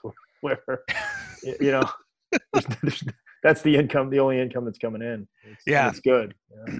So when you see these other guys that are doing the uh that, that are doing the skype or doing the the zoom comedy what are they changing their style are they changing their I don't watch it. I mean, I've watched Yeah. very little bit, but I, you know, I don't watch it. It just, and, and I think some people are probably really good at it. And, uh, I, you know, I'm not saying that I would never do it. I'm just saying right now, it just, it seems like sort of a, it seems uh, like a little bit of a desperate move.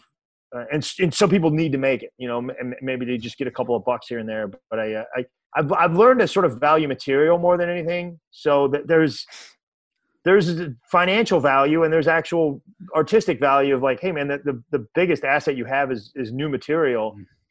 And what you know, there's places where you can put it, like Sirius Radio, like you know, a comedy special, where you can generate income and how have people, you know, figure out who you are in the best possible light. Why would you take those same jokes and throw them out there in the worst possible situation? Uh, oh yeah yeah. No, I, I, I truly, I, I totally get that. I mean, that's where it's different. You know, I talked about listening to artists doing music, and you know, for them, it's just it's like being at a concert where you've heard their stuff on the radio so many yeah. times, and Yeah. hearing it again. Fans don't mind that, but with with comedy, it, feels like you can only hear a joke so many times before it. You know, you get that initial reaction to it, Yeah. and then you have the ones that you go back to. But Yeah, it's It- a little it's- both. Yeah, but I, I think you know you, you want to keep it somewhat fresh. But yeah, it's a little. I, it's weird. So I have like there's there's like five or six jokes that hang around where people come up after shows like, why didn't you do that? You know, they, like they want to hear you do it every time. But mostly it's uh, you know you got. I figure like if you're back when you know comedians used to tour, uh, back uh, before this, um, you know, you would go if if I could come to if I went to a town once a year and I showed up the next year and I had 30 minutes of new material, that I was doing really really well. That's that's about as well as I've ever done. yeah, And you're doing an hour set, so it's you, it, it can't all be new. But over time, you turn it you know turn it over.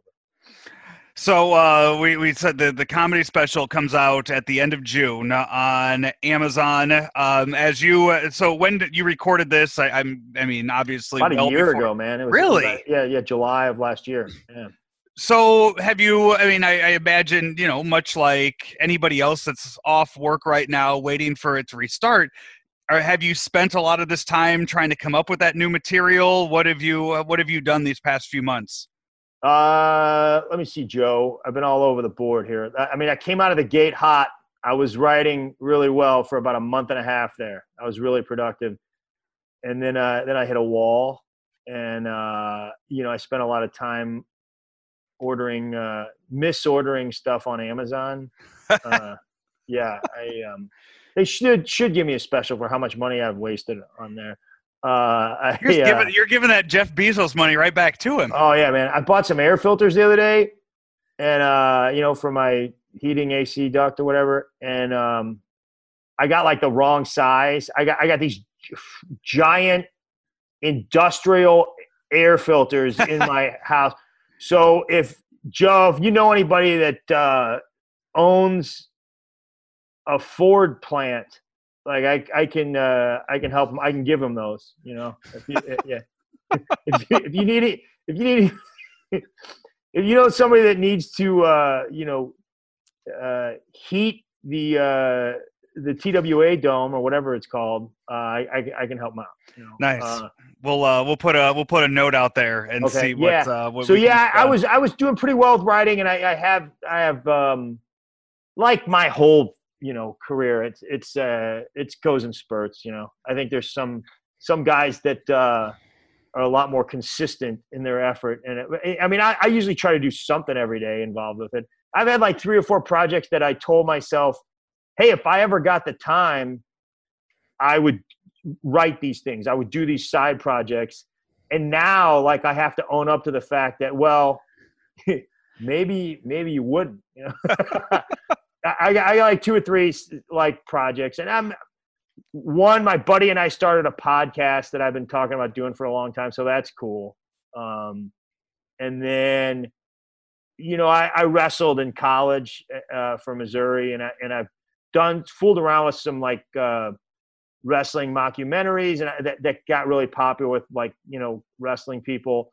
And so I've always wanted to write uh, a series, you know, like uh, I think probably an animated series about wrestling, and uh, like a, a sitcom sort of thing. And uh, I I'm paired up with this guy in New York who who is in the animation world, and we've been um, you know working on it little by little for like the last four months and i'm starting to put more work into it over this uh over this break not as much as i should but uh you know it's, It sounds pretty productive to me. I, I did want to ask. I, as you, yeah, all that you, you, all that comes down to about you know three hours a day maybe right, you know, but it's still you're doing. I mean, you're, you're doing a new project. You're taking on something Yeah. new.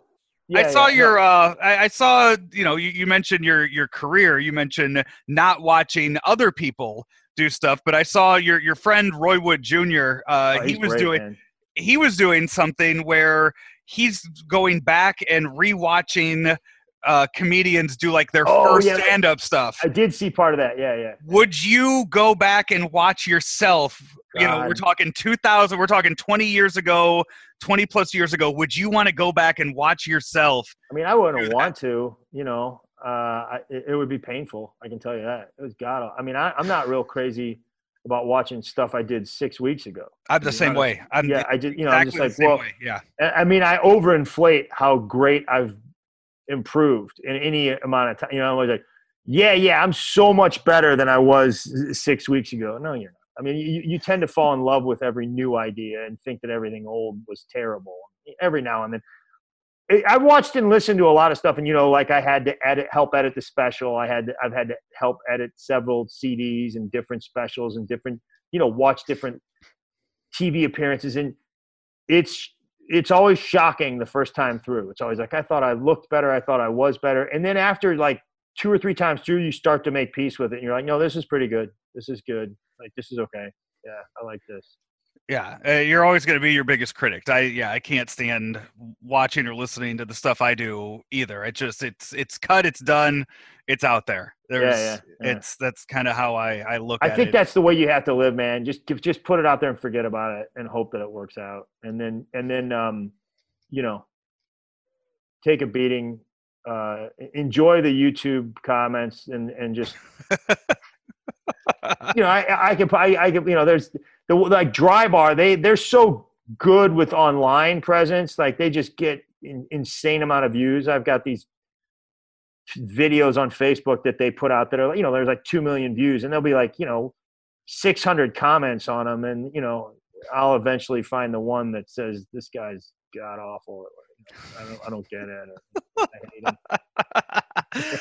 Uh, Greg Warren, uh, next month, uh, the end of June, we will be looking for your comedy special coming out on Amazon. I'm looking forward to it. I, I had, before we started doing this, I had no idea you had one coming out, so I'm uh, I'm very much looking forward. Yeah, to man. I, that, you know. I, I um I think I saw you a few months ago, and we we just we weren't really sure where it was going to go, and I Yeah. kind of left them up to it. Um, these guys, it's the the company's called 800 Pound Gorilla. They're like the premier uh, record label with uh, comedians, and I was like one of their first guys uh, several years ago, and uh, like four years ago. They're pretty new, and they they kind of know what they're doing.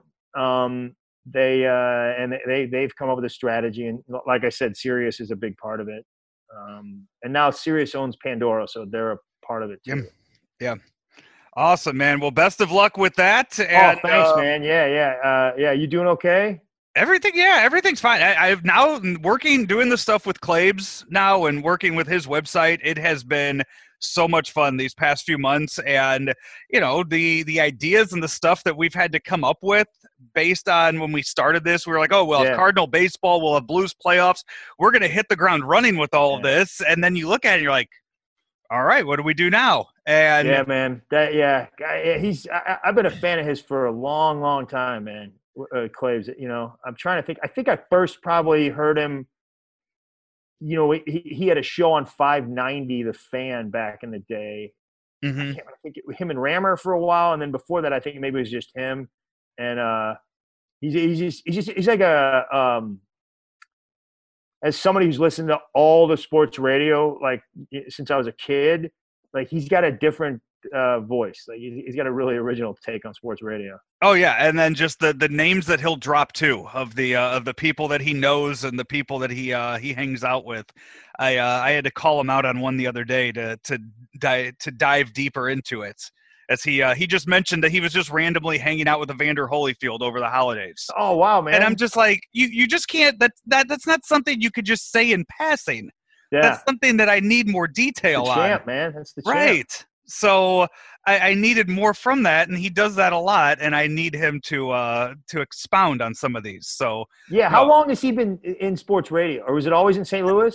it's always been in St. Louis. Um, God, I don't know. I don't know the actual year he's. I mean, I gotta think he started in the '80s. I mean, I'd, Yeah. I'd, I'd have to think that he he's been doing it since since then. So, yeah, he's he's been doing it for a, uh long time and knows a lot of people, and it's been a uh, it's been a fun ride so far doing this. You remember? Uh, I'm, I'm trying to think like when I first listened. You know, other than Cardinal baseball, of course, but like like the, the early talk radio. I think Randy Karraker was was doing stuff when I was a kid, and then first that I remember listening to sports talk would have been when Bernie and Randy were doing was it the ITD drive home or roll home. And I want to Okay. say that was back on it was either on 590 or 1380 way back in the day. yeah, And that, so that would have been back when I was in high school and I just started driving. So I, you're talking 2001, 2002 around then I think is when I okay, first yeah, I'm started ta- yeah, I'm thinking like, yeah, you're so much younger than me. Like, I remember in the '80s there was this guy. He was never, he never. I don't think he had his own show, but I, I, he was on KMOX a lot. His name was Joel Buchsbaum. You ever heard of him, man? that name doesn't sound that Ask one doesn't Claves ring- about Joel Buchsbaum. This guy, he was like the internet before there was an internet. Like he knew everything there was to know about pro football, and there wasn't an internet back then. I think he wrote for Pro Football Weekly or something like that. But and he would do like a call-in show or something, and uh, or a segment, and these guys would call with the most obscure, you know, questions. He was like. Yeah, they, he was in the draft in 1984. He played for six weeks for Tampa Bay. Uh, caught a cold, never came back. Joe Buchsbaum, News Radio 740 KTRH. I'm Joe Buchsbaum. Yeah. I did that. I did. it. So I've been doing a, uh, a segment here and there on the on this show where I I found all these old cards, unopened packs of cards in, oh, that's in awesome, my basement, man. and I've just been randomly opening up cards. And I did it with Balzer uh, a few Oh, weeks that's ago. cool. Oh, I that's just- awesome. I just went into a box of football cards that I had. So these were already open, but I just grabbed out like three of them. And I was just like, I'm gonna. You, who, who, who do you remember? One of them was Reggie White. So yeah, wow. Balzer had a story on that. Another guy was some guard, some uh, offensive guard that was from Canada and was drafted in the first round by the Los Angeles Rams in the 80s. Really? And Balzer just started reading off. He was like, "Oh yeah, this this number pick." Yeah, yeah. Uh, Balzer's only- one of those guys. Yeah, Yeah, and he just starts naming this guy off and naming all this stuff about it. I'm looking at the back of his card, and it was almost like he had the He's back right. of the card in in front of him too. And yeah, I'm that's amazing, man. Those Right. I love those guys. I love. I could listen to those guys forever, man. Th- th- th- yeah. Um, so so it was it was absolutely incredible as I'm just sitting there doing that. And I did. So you remember uh, last week I did one with Dmitri Young, the former yeah, St. man. Louis Oh, Cardinal. the guy that played for the Reds. And Yes. The, uh, yeah, man. He So- was like uh, for a while, wasn't he? Hitting that during the steroid years, wasn't he hitting like forty or fifty home runs? He was. he No, was no, no, no, not Dmitri. That I mean, that was Adam Dunn that was hitting all the home runs for the Reds. No, man. And Oh, okay. I'm th- maybe I'm thinking of some. Oh, it was Greg something? Greg Vaughn, Greg Vaughn. Was it Greg Vaughn? He he, He was with the Padres. Yeah, he was hitting bombs. Yeah, him and Luis Gonzalez were uh, were going at it. That But I was living in Cincinnati when Dmitri Young played for the Reds. I think, yeah. so he's doing a pro wrestling podcast now with Jason Kendall. No And- way. the Pirates catcher. Yeah, yeah. yes, the pack of cards I had was 92 Topps cards that it took like off. I mean, out of the plastic and everything, we had a Jason Kendall rookie card in there, and then we had a Ray Lankford card in there. And so he Oh, was man. telling stories on both of them. It was it was God. great. People forget how good that guy is, man. Oh yeah, was- yeah. was- yeah. I mean, it was it was like during sort of bad Cardinal years, though, wasn't it? Yeah, I mean, it was right before McGwire. I mean, he was the star before McGwire came in, and then right after McGwire, you had Pujols, and it just took off Right. from there. So Yeah. he was in, yeah, he was in a rough era of uh of game, but he was, I mean, he was still there La Russa's first year when they when they uh, lost to the Braves too. So I mean, he Uh, had. I was at the game when they went up. Was that a five game series or a seven game series? That was seven game series. So they went up like three one, I think, and I, uh, it was. Uh, Eckersley was uh, pointing at the dugout, at the Braves dugout, and it pissed them off. Yeah. oh, really? Yes. And we had the guy that was an ex Brave or Red that hit two home runs. Brian Jordan? Ron Gant hit two home Oh, runs. Ron I was, yeah. I was at that game, man. And Yeah. I think they went up three one, and then they lost. They just got smoked. Yeah. and I was, yeah, yeah, it was. uh That was brutal. when I was producing uh, Jim Edmonds' radio show, we he had David Justice on, and David Justice talked about when when Eckersley pointed into the dugout, they all just kind of look. Or was it Eckersley or was it? God, it was one of the guys. It, would- no, I don't know if it was David Justice or if it was Maddux or Glavine. I don't know because Edmonds would have all those guys on, but one of them said like when Eckersley's pointing in the dugout, they're just looking at it like. Who the hell does this guy think he is? Like, and it just pissed them off so much that they just went out and just won the next three games by a lot of runs too. It was brutal. Man. And, was- uh, was yeah. brutal. So Yeah. they, uh, But it wasn't. But it wasn't an anomaly. I mean, they had such a good staff back then. You know, oh that, yeah, that happened during the during the season. Probably all you know where they shut down a team three games in a row regularly. Yeah. It's not like you know when the Cardinals were winning World Series when they were throwing Jeff Suppan out there. You know, you're not looking at names like that where you're wondering how this guy's doing it. Suppan, the Dreamweaver. Yeah. Uh, who's the guy that won game? Anthony Reyes, uh, Reyes, Anthony Reyes. Yeah. yeah, Yeah. yeah. yeah. who's a firefighter now. I mean, that's That's what I. Yeah. Yeah. Like a wildfire fighter, right? Yes. Yeah. Yeah, so yeah, it's you know they actually had legit Hall of Famers in that rotation to shut you down for uh for that. Well, Greg, I uh, I don't want to keep you too much longer. Uh, I, you need to get back to writing your scripts for the for the animated show, right? Yeah. Again, I said, uh, Joe, it's uh, we're we're three three hours a day, if I'm lucky. You know. What is what is the sleep? Because when you do comedy, I mean, you're you know you're doing the late night shows. Has that messed with your sleep at all? With With- yeah, I mean, it, it, it- actually, it's uh, it's my sleep pattern is a little. It's fine now because you you know, I mean, when you're comedy's a little weird because you sort of you wind up usually doing some morning radio, so you're getting up at Mm. six, and then you're also like, come Friday night, you're doing two shows on Friday, two or three on Saturday, so you're up till you know one or two. So it, it uh, so yeah, sleep's been better here. Good. Well, when you uh, when you get that tour back uh, back scheduled, whenever you're able to uh, to do that, we look forward to seeing. you do that. And 2025 is what we're looking at right now. Is that what you're you're looking So- at the the uh, Yeah. so the Funny Bone and uh, Helium and all those places? There, they got your number. They'll uh, they'll book you. Yeah, no. I mean, I, I, uh, I think we'll. I think things will be going next year. I, I mean, I'll do some gigs this year, but I it's just not. It's going to be weird until next year, hopefully. Yeah. Well, we uh, we look forward to that comedy special too, Greg. Thank you so much for your time, man. I really appreciate it. Hey, thanks, Joe. Good talking to you, man.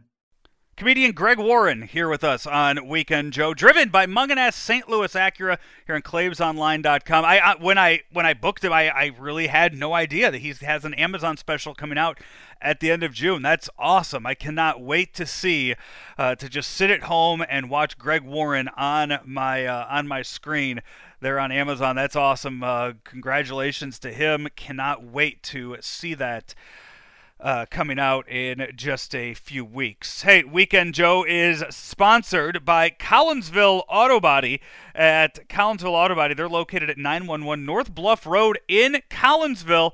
And uh, well, the uh, the folks there at Collinsville Auto Body, uh, they'll they'll help you get that car back on the road fast. I know a lot of people out back out on the road, back driving to their jobs, and that's unfortunately probably going to result in a few accidents here and there. Collinsville Auto Body will help you get back on the road fast. Working with most insurance providers at Collinsville Auto Body, 911 North Bluff Road in Collinsville. Take another break. Back with more Weekend Joe, driven by Mungenast St. Louis Acura exclusively on ClaibsOnline.com.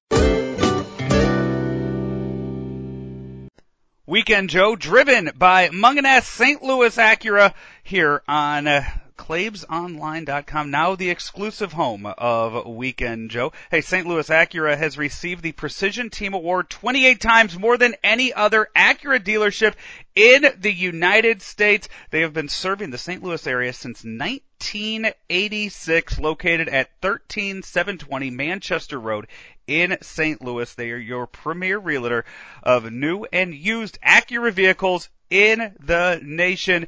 That is Mungenast St. Louis Acura, the title sponsor here of Weekend Joe, now on ClaibsOnline.com.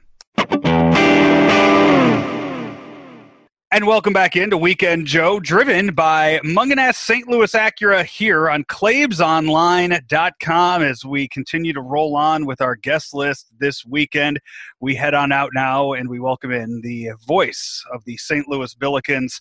He is Bob Ramsey, and he is on with us now. What's going on, Rammer? How are you?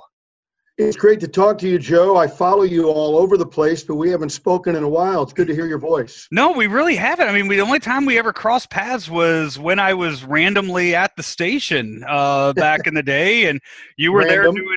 Or, yeah, I mean, it really was random uh, for how often I was at the station uh, the last year. So it was a few and far between. How are how is Bob Ramsey handling quarantine the past two months? Well, I've been pretty fortunate in that um, I don't have to go to my workplace, meaning the radio station. Um, and then the other thing I do, you know, I'm, I'm building a, a, youth baseball and softball facility at the Lake of the Ozarks. So travel there has been very, very easy.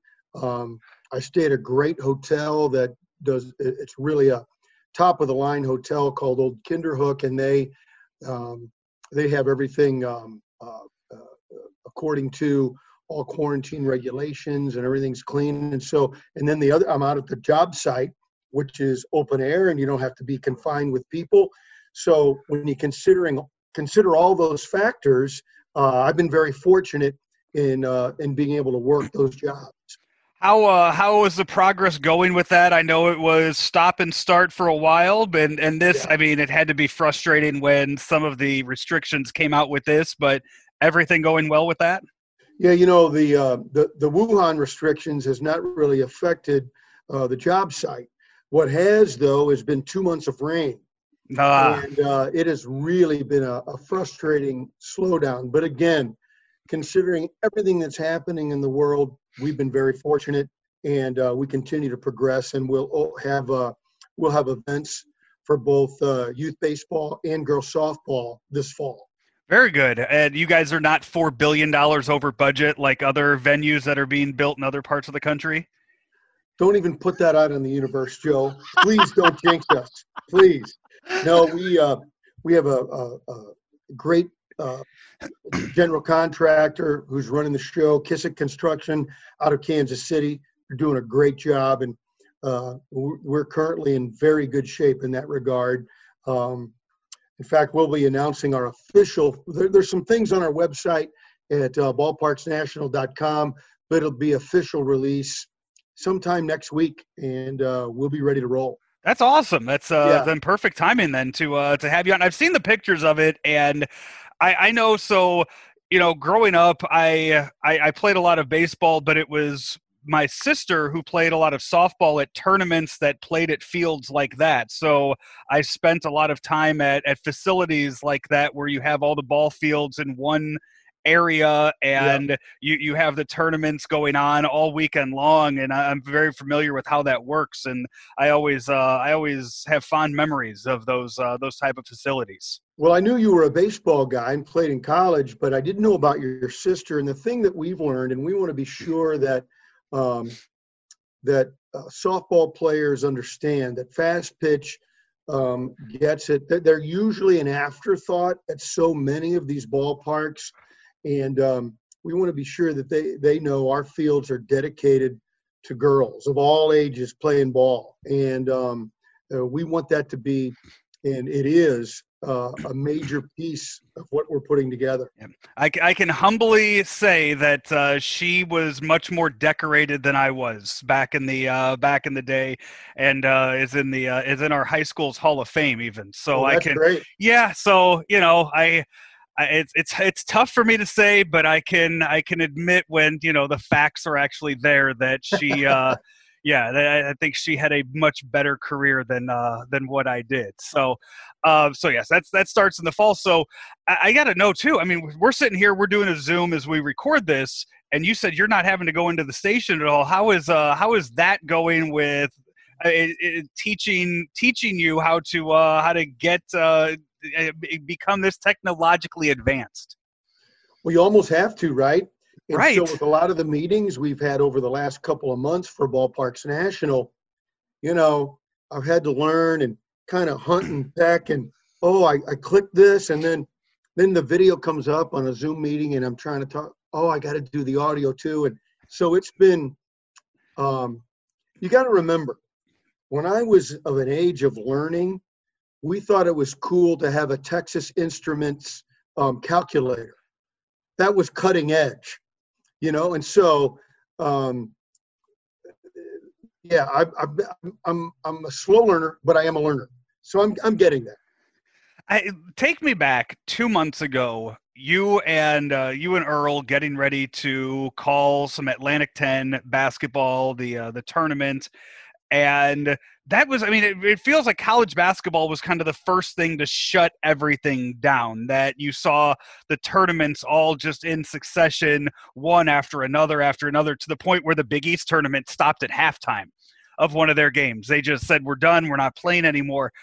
where were you when when all of this happened? Had you guys left yet for the uh, for the tournament? Yeah, we um we went up on I believe that March 12th was a Thursday. We went up on Wednesday, the 11th. Went checked into the hotel, went to practice, and at the time, most of us didn't really get what was going on. And but there was talk though that the virus thing was getting pretty serious. What were we going to do?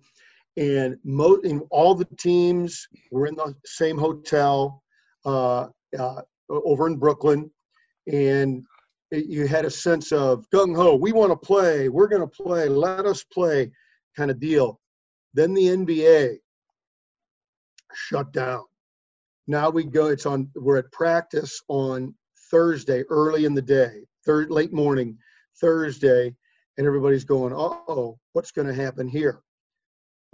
Across the East River over at Madison Square Garden, as you point out, the Big East is underway. Um, the Atlantic 10 had had a game on, had some games on Wednesday night. They had some people over, um, over at the arena, the Barclays Center, getting ready to go. And once the NBA said we're shutting down, it was a quick trickle down. And we're at practice a little before lunchtime on Thursday. Phone call came. Chris May, the director of athletics at St. Louis U, was over in the gym too. Coach was on the phone. players are playing, and then they talk. They gather the players together. The players went players only down in the corner. In fact, I took a picture and tweeted, and I said, "Is this the last players meeting of the year?" They came out. Chris and Travis said, "Season's over. The tournament is canceled." So it's on the 12th. I was lucky. I got on the phone right away. You know, we're we're a Learfield product. For those who don't know, they're a, a game producer and really Learfield IMG. I don't know the exact number, but it's probably 90% of college athletics come under their corporate umbrella. Um, called right away, and they got us on a flight that afternoon to get out. At the time, I just wanted to go home. I didn't think about the danger. We're in New York City. We're at what's what became the epicenter. Um, first of all, knowing now what knowing now what we should have known, probably should never have let us go to New York, right? In the first place. The second place, they probably should have never let us leave. You know, we're we're in Brooklyn. We're walking around the streets, we're eating, we're in a hotel. I, I don't know if anybody got sick at the time or not. They probably shouldn't have let us leave, but I'm glad they did, and we got out of there on the 12th. And then everything really that weekend really started shutting down. You know, it was dominoes, one thing after another. So it was um, it was uh, it was a crazy time but crazier in retrospect, two, three, four days, a week later, and you're going, my God, we were in New York City. Yeah. Uh, what if we'd gotten sick? What if somebody on the team had gotten sick? Uh, and so it, it all sort of worked out, but it's kind of scary when you think about the timing of it. Oh, I'm I, I, agree, and I can I mean I can relate to that too because I was down. I mean I was in Miami for the Super Bowl, and oh, it wow. was what I mean March April when stories started coming out that it might have been around then it might have you know it might have first yeah. come to uh, the U.S. in Miami at the Super Bowl. And you know when we were down there at first there was you know you had heard about it and everything and there was it, it, you know nobody was taking it seriously back in January.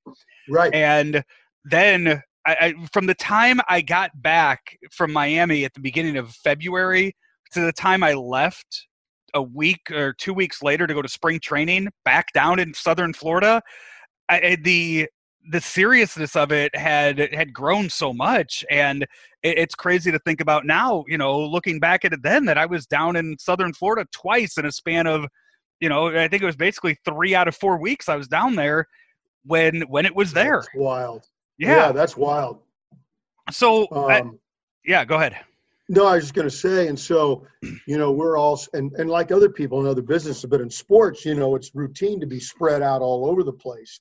And for folks to get home well, um, so many of us are really lucky that we were able to do that. Yeah. So here, here we sit. I, we're 11 weeks now without sports. Uh, it's it's crazy to think, you know, I that, that 11 weeks have gone by and we have not seen a single professional sport on on TV right now. What is right. your concern level with baseball? Because NBA and NHL, it seems like they're close to figuring it out. Baseball seems to be the one that it's who knows what's going to happen. You know, um, I mentioned this on the radio the other day. The old saying, "It's always darkest before the dawn." That seems to really ring true with baseball negotiations historically. That there's no chance. There's no chance. It's getting worse. It's getting worse and then at the 11th hour or sometime the 13th hour after things are really a mess they'll get it together. We've lost seasons before. We've lost major portions of seasons before. So i do think there is a chance this darkest before the dawn thing could pay off but by the same token you know um, uh, the strike in the early 90s really ushered in the juiced era. And um, we could be on the brink of something like that again. Not saying that they'll go back to using steroids again. What I'm saying is that um, a shutdown, a complete shutdown now, could, um, and I think absolutely will, uh, have dramatic consequences on what baseball will be in the future. Um, things like the DH, changing of uh, the way uh, uh, ball games are scheduled, balance schedules, uh, uh, breaking it into three leagues, uh, I think there's all kinds of things that could there could be dramatic changes coming out of this. I, I think the minor leagues are going to be what what might suffer the most, and I think we might see the the biggest change it, organizational uh, wide with how few minor league teams there there might be. I mean, there was already talk of it, and now how many of these guys are losing their jobs this this week that might never play baseball again? I think that's a, a real shame, and my hope is if that MLB continues down this track, that we in America support independent baseball, and that you know that's a tough way to go though for a minor league team because then they'd have to go find the players and pay the players and the attendance would have to support it. So that's a, a, a real hard way um, uh, in, a, in a business model to make it happen but i think it's a real shame that mlb is letting that go do they really think that they can use college baseball as their minor leagues like football does. I think it'll fail, but we've never really tried it before. We'll have to see. Yeah, the scouting departments are really going to have their work cut out for them, trying to go find those uh, diamonds in the rough and, and go and build, you know, some sort of uh, beyond, you know, 40 players to uh, to a team. And you mentioned the uh, the way, I mean, the communities there, the the cities that have that. I I one of the, the, the the most fun I had one summer was when I was living in Galesburg, Illinois, and I had three single A teams about 45 minutes away from me. I could go to Peoria, I could go to Burlington, yep. I can go to the Quad Cities and watch a single A baseball game. And those communities really do. I mean, it's you're, you're not getting, you know, you're not getting 40,000 in a stadium, but you're still getting. I mean, if you get five thousand in a stadium, that's that's a lot of money coming in, and that's you know a, that's something for those communities to do. Yeah, you know, I got my start in baseball uh, in at Shreveport in the Texas League, and um, they didn't do well. In fact, Shreveport doesn't have a team anymore. But for a number of years in the in the late '80s and through the '90s, they did pretty well. The economy there changed a little bit, but to think of um, all the great athletes that came through and kind of um, earned their way to the big leagues. You know, you you think about a guy coming out of college. There aren't very many that can go right from college to even AAA or the big leagues. That it does take more seasoning on a professional level. I'll be interested to see the model that MLB is going to try to come up with to go without uh, a significant um, a significant uh, uh, chain of, of of minor league ball clubs. Yeah, hopefully uh, answers on that soon. How much of the? I'm guessing you watched The Last Dance the uh, these past few weeks. Loved it. I really liked it. I was going to yeah, add what your where where did you stand on Jordan before? Where do you stand after seeing those ten episodes? I compared it to reading um, John Feinstein's Season on the Brink, um, where he followed uh, uh, he followed Indiana basketball for a year and was very truthful. And a lot of people turned on Bob Knight and, and kind of opened up some eyes. And uh, I kind of liked Bob Knight and basketball more. Um, goes back to to even when I was a kid and Jim Bouton wrote about ball wrote ball four, um, sort of a tell all about baseball. And people were really upset. I liked the game even more. So I really had an appreciation for uh, uh, for Jordan. Um, you know, um, were all the warts uncovered? No, probably not. But that's okay with me. Uh, I, I, enjoyed it, and uh, uh, I'm fine with the portrayal uh, of not only Jordan but the game. Then, do you ever cross paths with uh, Jordan? Never met him. Nope, never have. Okay, I figured as long as through your career, I figured there might have been something at some point that you uh, you came close. No, you know, um, I'm. Uh, for those who don't know, um, I did college basketball at Louisiana Tech, and uh, when Karl Malone was there, so um, he and I stay in touch occasionally. Um, but that's about it. That's about the only NBA contacts. You know, uh, you know Larry Hughes, of course, Bradley Beal. You run into occasionally, but um, not not a lot of contact with the NBA it, uh, you know, Karl Malone didn't. Uh, he chose not to uh, not to speak at uh, at that. That was a little surprising that he came out afterwards and had his uh, ESPN moment on the uh, on the Last Dance, but he wasn't uh, wasn't featured at all in the Last Dance. Well, no, he was a little bit. You know, they had one little interview um, regard to the Dream Team, and then um, one other quick few second exchange in the hallway. But what I loved the most as a mailman fan was the juxtaposition between Isiah Thomas trying to defend not shaking hands after losing uh, in the conference finals, eh, you know, uh, counterbalance that with Malone losing at home in the championship and coming out to the team bus of the Chicago Bulls and going through and congratulating all the Bulls on their championship. And I really enjoyed um, that comparison. You would, um, I don't know if you've heard, but last week I had Eric Bischoff on the show, the uh, the former WCW, uh, the guy that ran WCW back in the day, and he talked about the difference between teaching Karl Malone how to wrestle compared to teaching Dennis Rodman how to wrestle back in '98. Uh, what was was there a Wayne difference, or were there many? oh my god! Like? Oh, it, he said it was it was night and day. He said both of the guys understood it so well with being athletes and he he thought both would have done a really good job if they would have you know committed to wrestling full time if they weren't such great basketball players.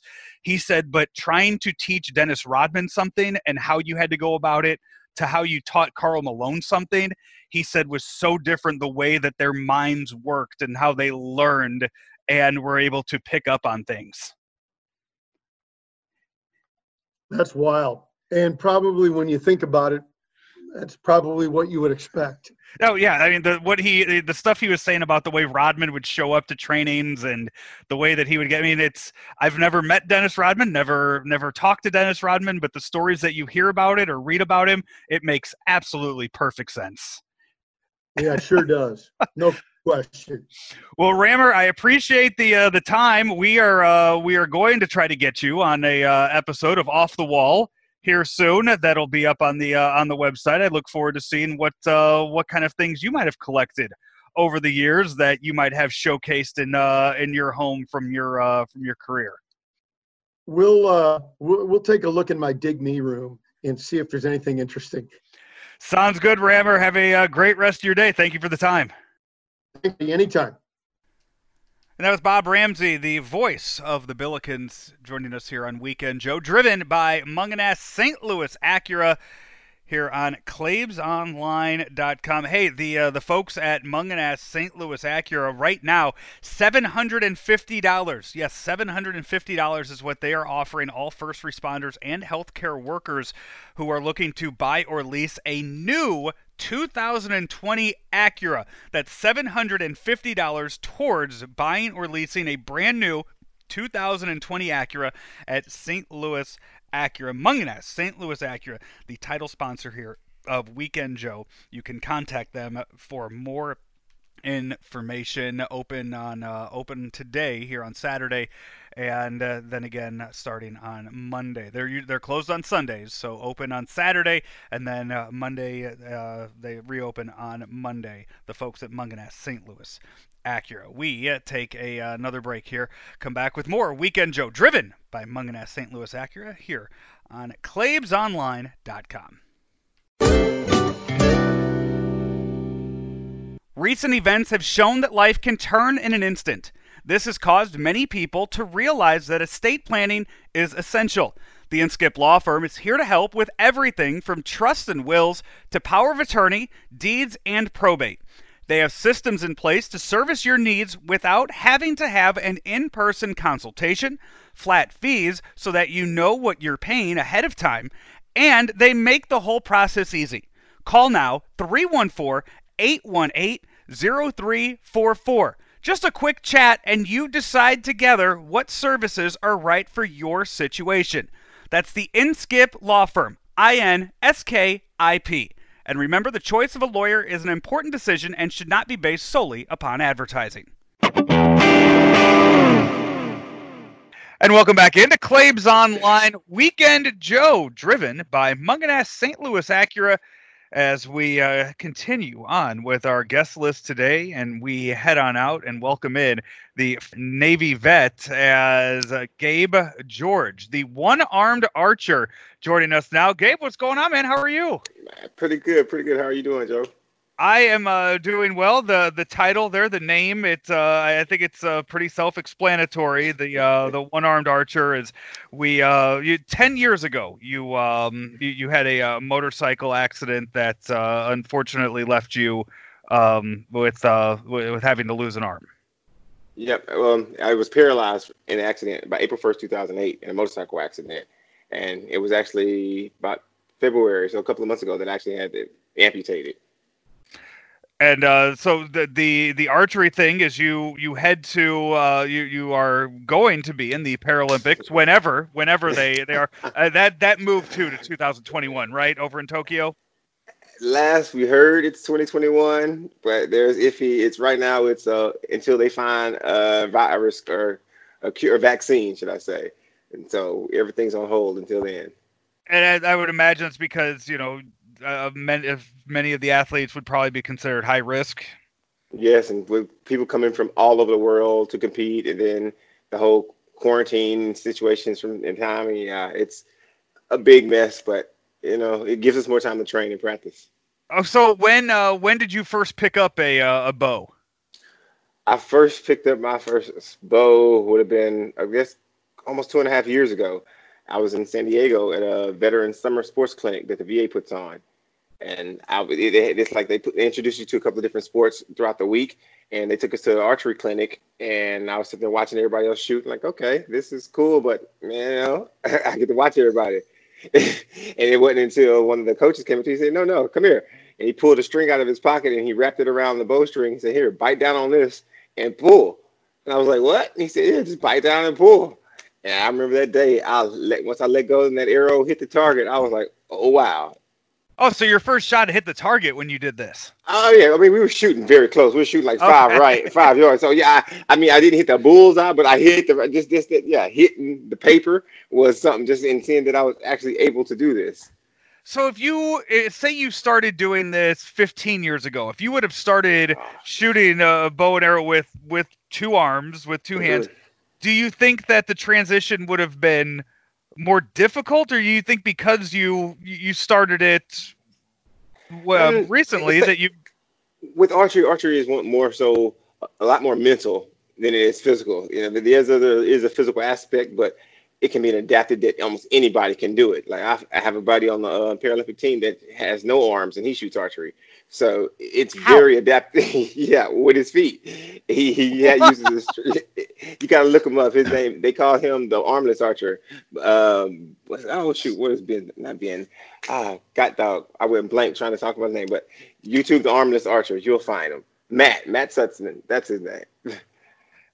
Eh, Jeez, that's a. So I, have seen I've seen contortionists do it. I think on America's Got Talent there was a girl that that did it with her feet. That she would go. It's pretty much down. like that. Yep. It's almost like to see him. He sits down and he picks up the bow with one of his left leg and holds it in his toes because he's he he has a lot of dexterity in his toes because he was born with no arms.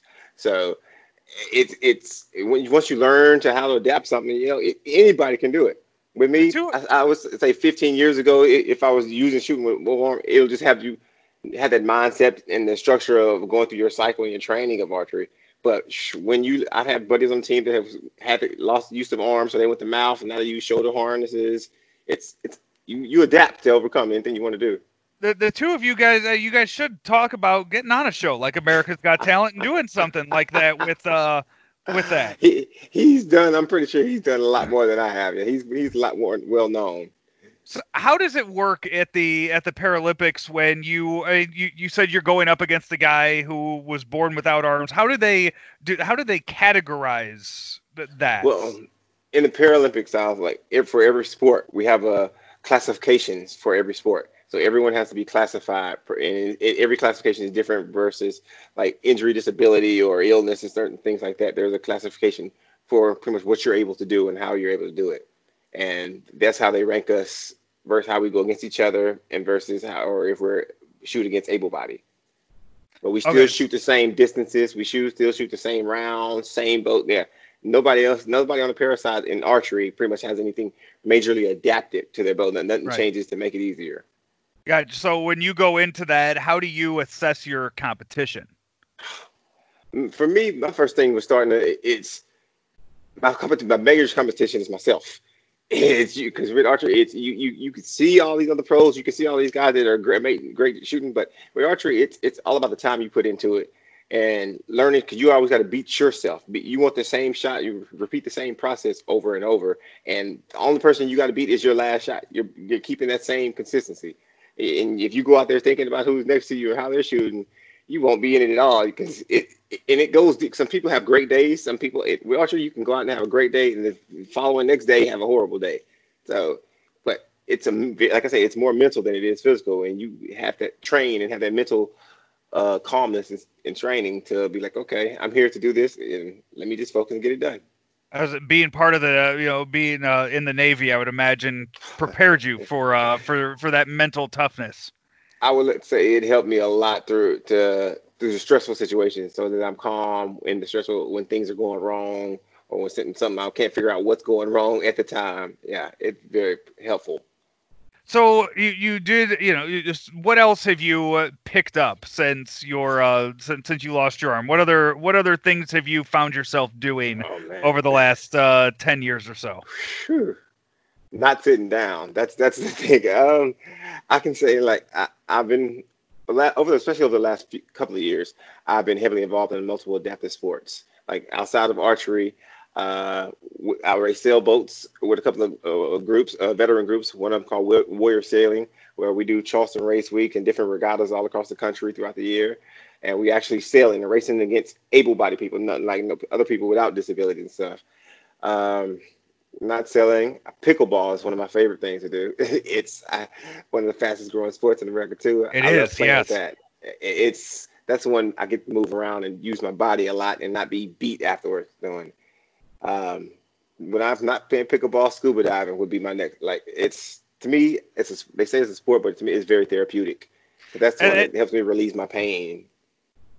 and they sent me they, they sent me the list of all of the uh, the social media. I, I really I encourage people to go to Instagram and uh, check out the videos and the uh, the stuff that you show on there.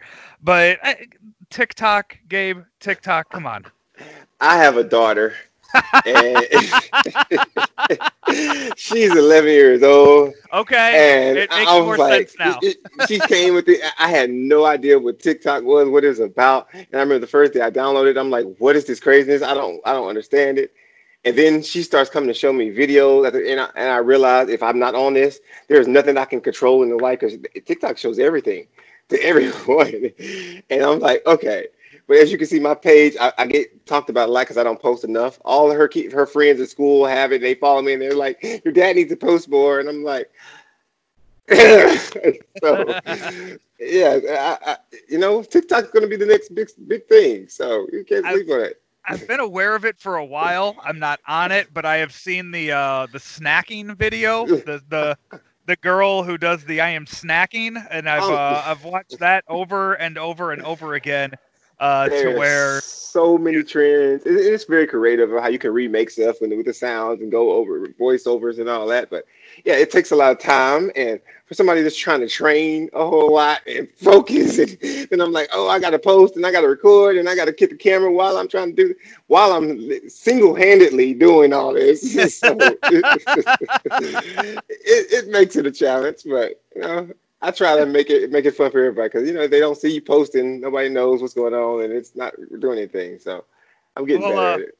Best of luck to you as you uh, keep on training. Uh, and hopefully, in 2021, Tokyo will be able to host the uh, the Paralympics, as I know they are planning on hosting the uh, the Olympics too. So hopefully, they were able to sort everything out and get the Paralympics there as well. Um, you can find your uh, find all of your stuff Instagram, Facebook, YouTube at the One Arm Archer. Uh, TikTok is the One Armed Archer. So They- They're all the on one armed, yeah, the one they armed are archer. Oh, okay. Yeah. All right. So they have them all on there. Uh, One Arm Archer is where you could find everything on uh on on all social media platforms. Gabe, thank you so much for your time, man. I really appreciate it. Oh, thank you for having me. I appreciate you too. Paralympic athlete and Navy vet. That is Gabe George joining us here on Weekend Joe. Just a, a truly inspirational story there.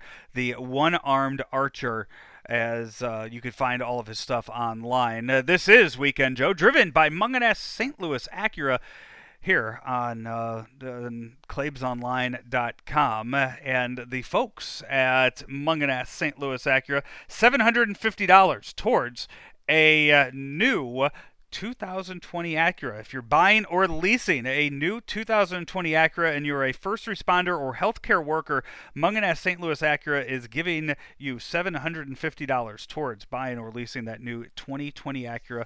Contact Mungenast St. Louis Acura today for more information. Also, uh, this show sponsored by the Inskip Law Firm. Don't hesitate to call the Inskip Law Firm when it comes to estate planning, wills, trust, or power of attorneys. Corey Inskip, he's your guy over at the Inskip Law Firm, helping out uh, so many people with uh, with that during these uh, during these crazy times as.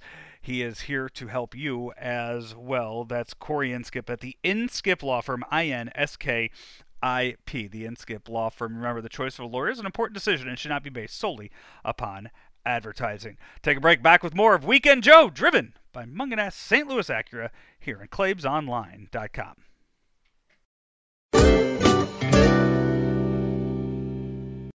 Weekend Joe, driven by Mungenast St. Louis Acura here on uh, ClaibsOnline.com, now the exclusive home of Weekend Joe. Hey, St. Louis Acura has received the Precision Team Award 28 times more than any other Acura dealership in the United States. They have been serving the St. Louis area since 1986, located at 13720 Manchester Road in St. Louis. They are your premier realtor of new and used Acura vehicles in the nation.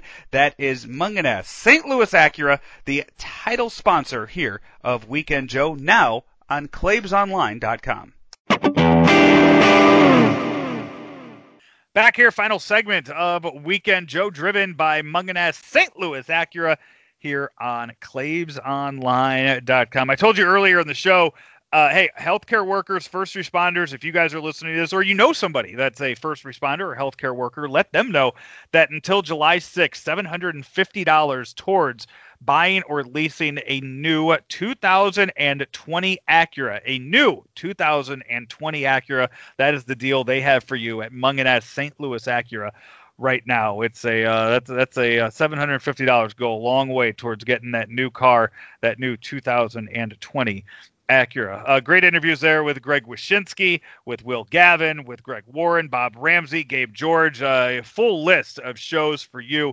And I do want to remind everybody every day, hey, this day in Cardinal history up each and every day. New uh, new episodes. Hey, June is uh, is next week, so new stories. I uh, we we just started working on those this week. Uh, you will like some of the stories you hear in the month of June. A lot of Cardinal audio.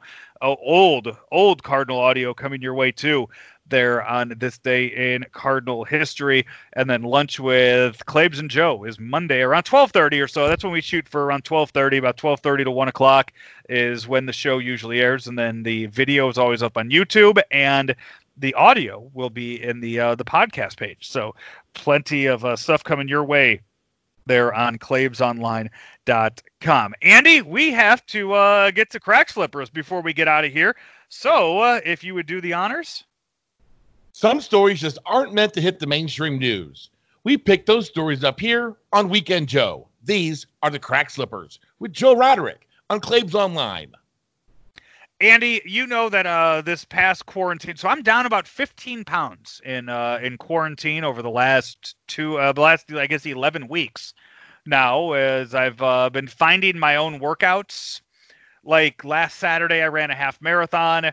Uh, Monday, I did the Murph challenge, the Memorial Day Murph. Um, Saturday, so by the time people are listening to this, I play. I have an eight mile run that I'm planning Saturday, a ten mile run on Monday. I just I'm constantly coming up with workouts. What I did earlier this week too, uh, the Belleville East track is open, and I had been having to jump the fence to get into it under the track. But Monday, with all of the openings now, it has uh, it, uh, they unlocked all of that, so I don't have to jump the fence anymore. So that's really nice. Well, yeah, Uh, you're, I get you're not- you're no longer trespassing. Right, exactly. And uh, no, nobody had said anything to me. No, nobody had said anything to me before. But I also rolled one of those big, huge tractor tires over there from where the football practice field was over to the bleachers, and I brought my own sledgehammer from home, and I have been swinging that on the tire, along with doing tire flips. So that has been, you know, so I've been I've been making a lot of my own workouts, is what I'm getting at. And I would imagine a lot of these athletes also have been having to make their own uh, workouts. How about this? Rams safety Andy Taylor Rapp.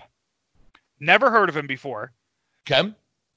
He posted uh, last Saturday that in one day he burned 10,521 calories. That's like Michael Phelps level. Michael Phelps eats that many calories in a day. This guy burned that many calories in a day. I thought Michael Phelps ate like 20,000 calories a day and burned like 17,000 of them.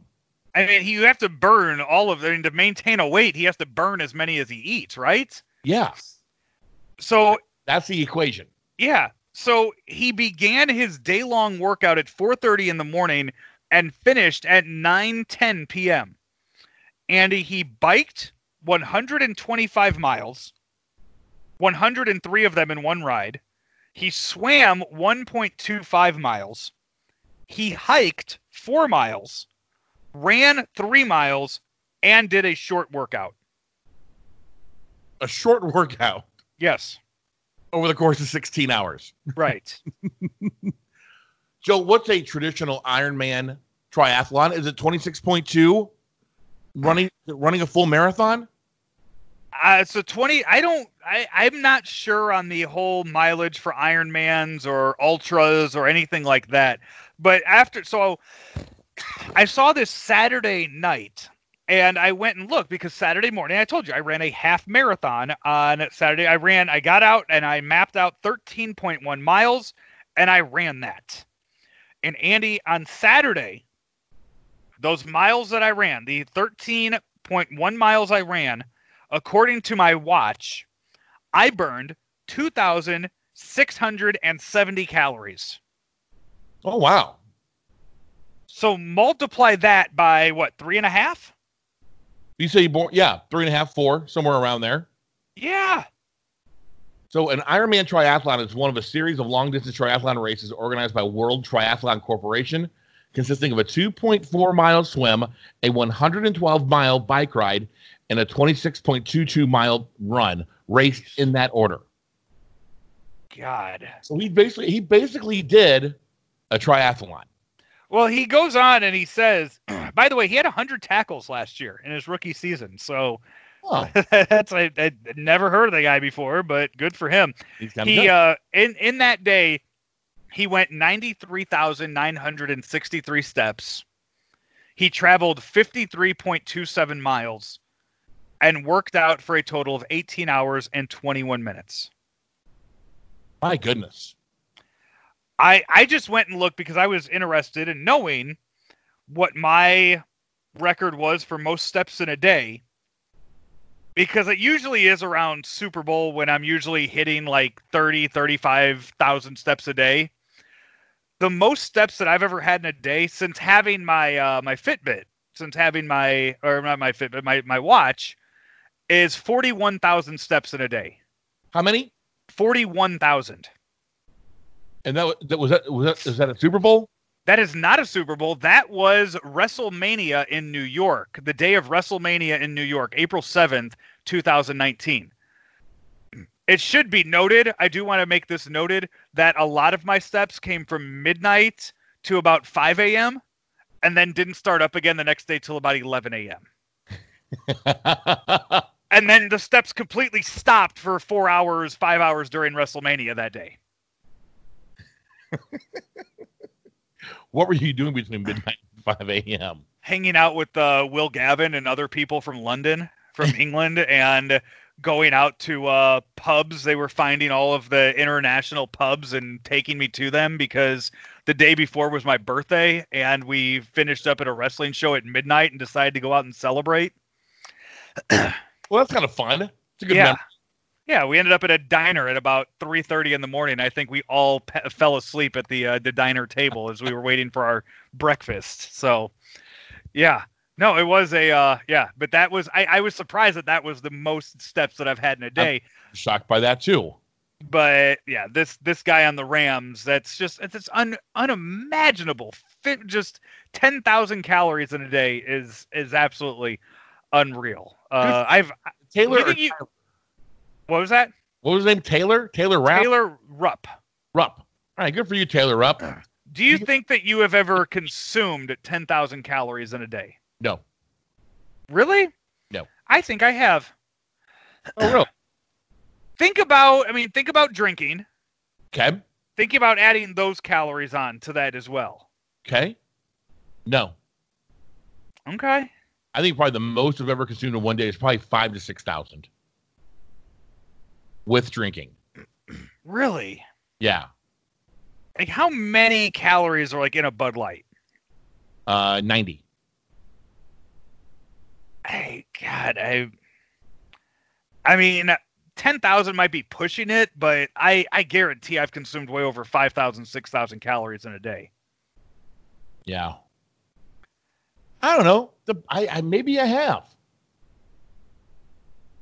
I mean, I, I know that you're a nacho aficionado, and that sometimes nachos can really get it like in, into that could probably get in that five thousand range, depending on how much beef and cheese is on it. Right, and think if you're at a Mexican restaurant and you're drinking like a straw, frozen strawberry margarita and all the sugar and calories that are in that, along with the alcohol. Like I think like like a, a monster sized margarita at Red Lobster has like two thousand calories in it.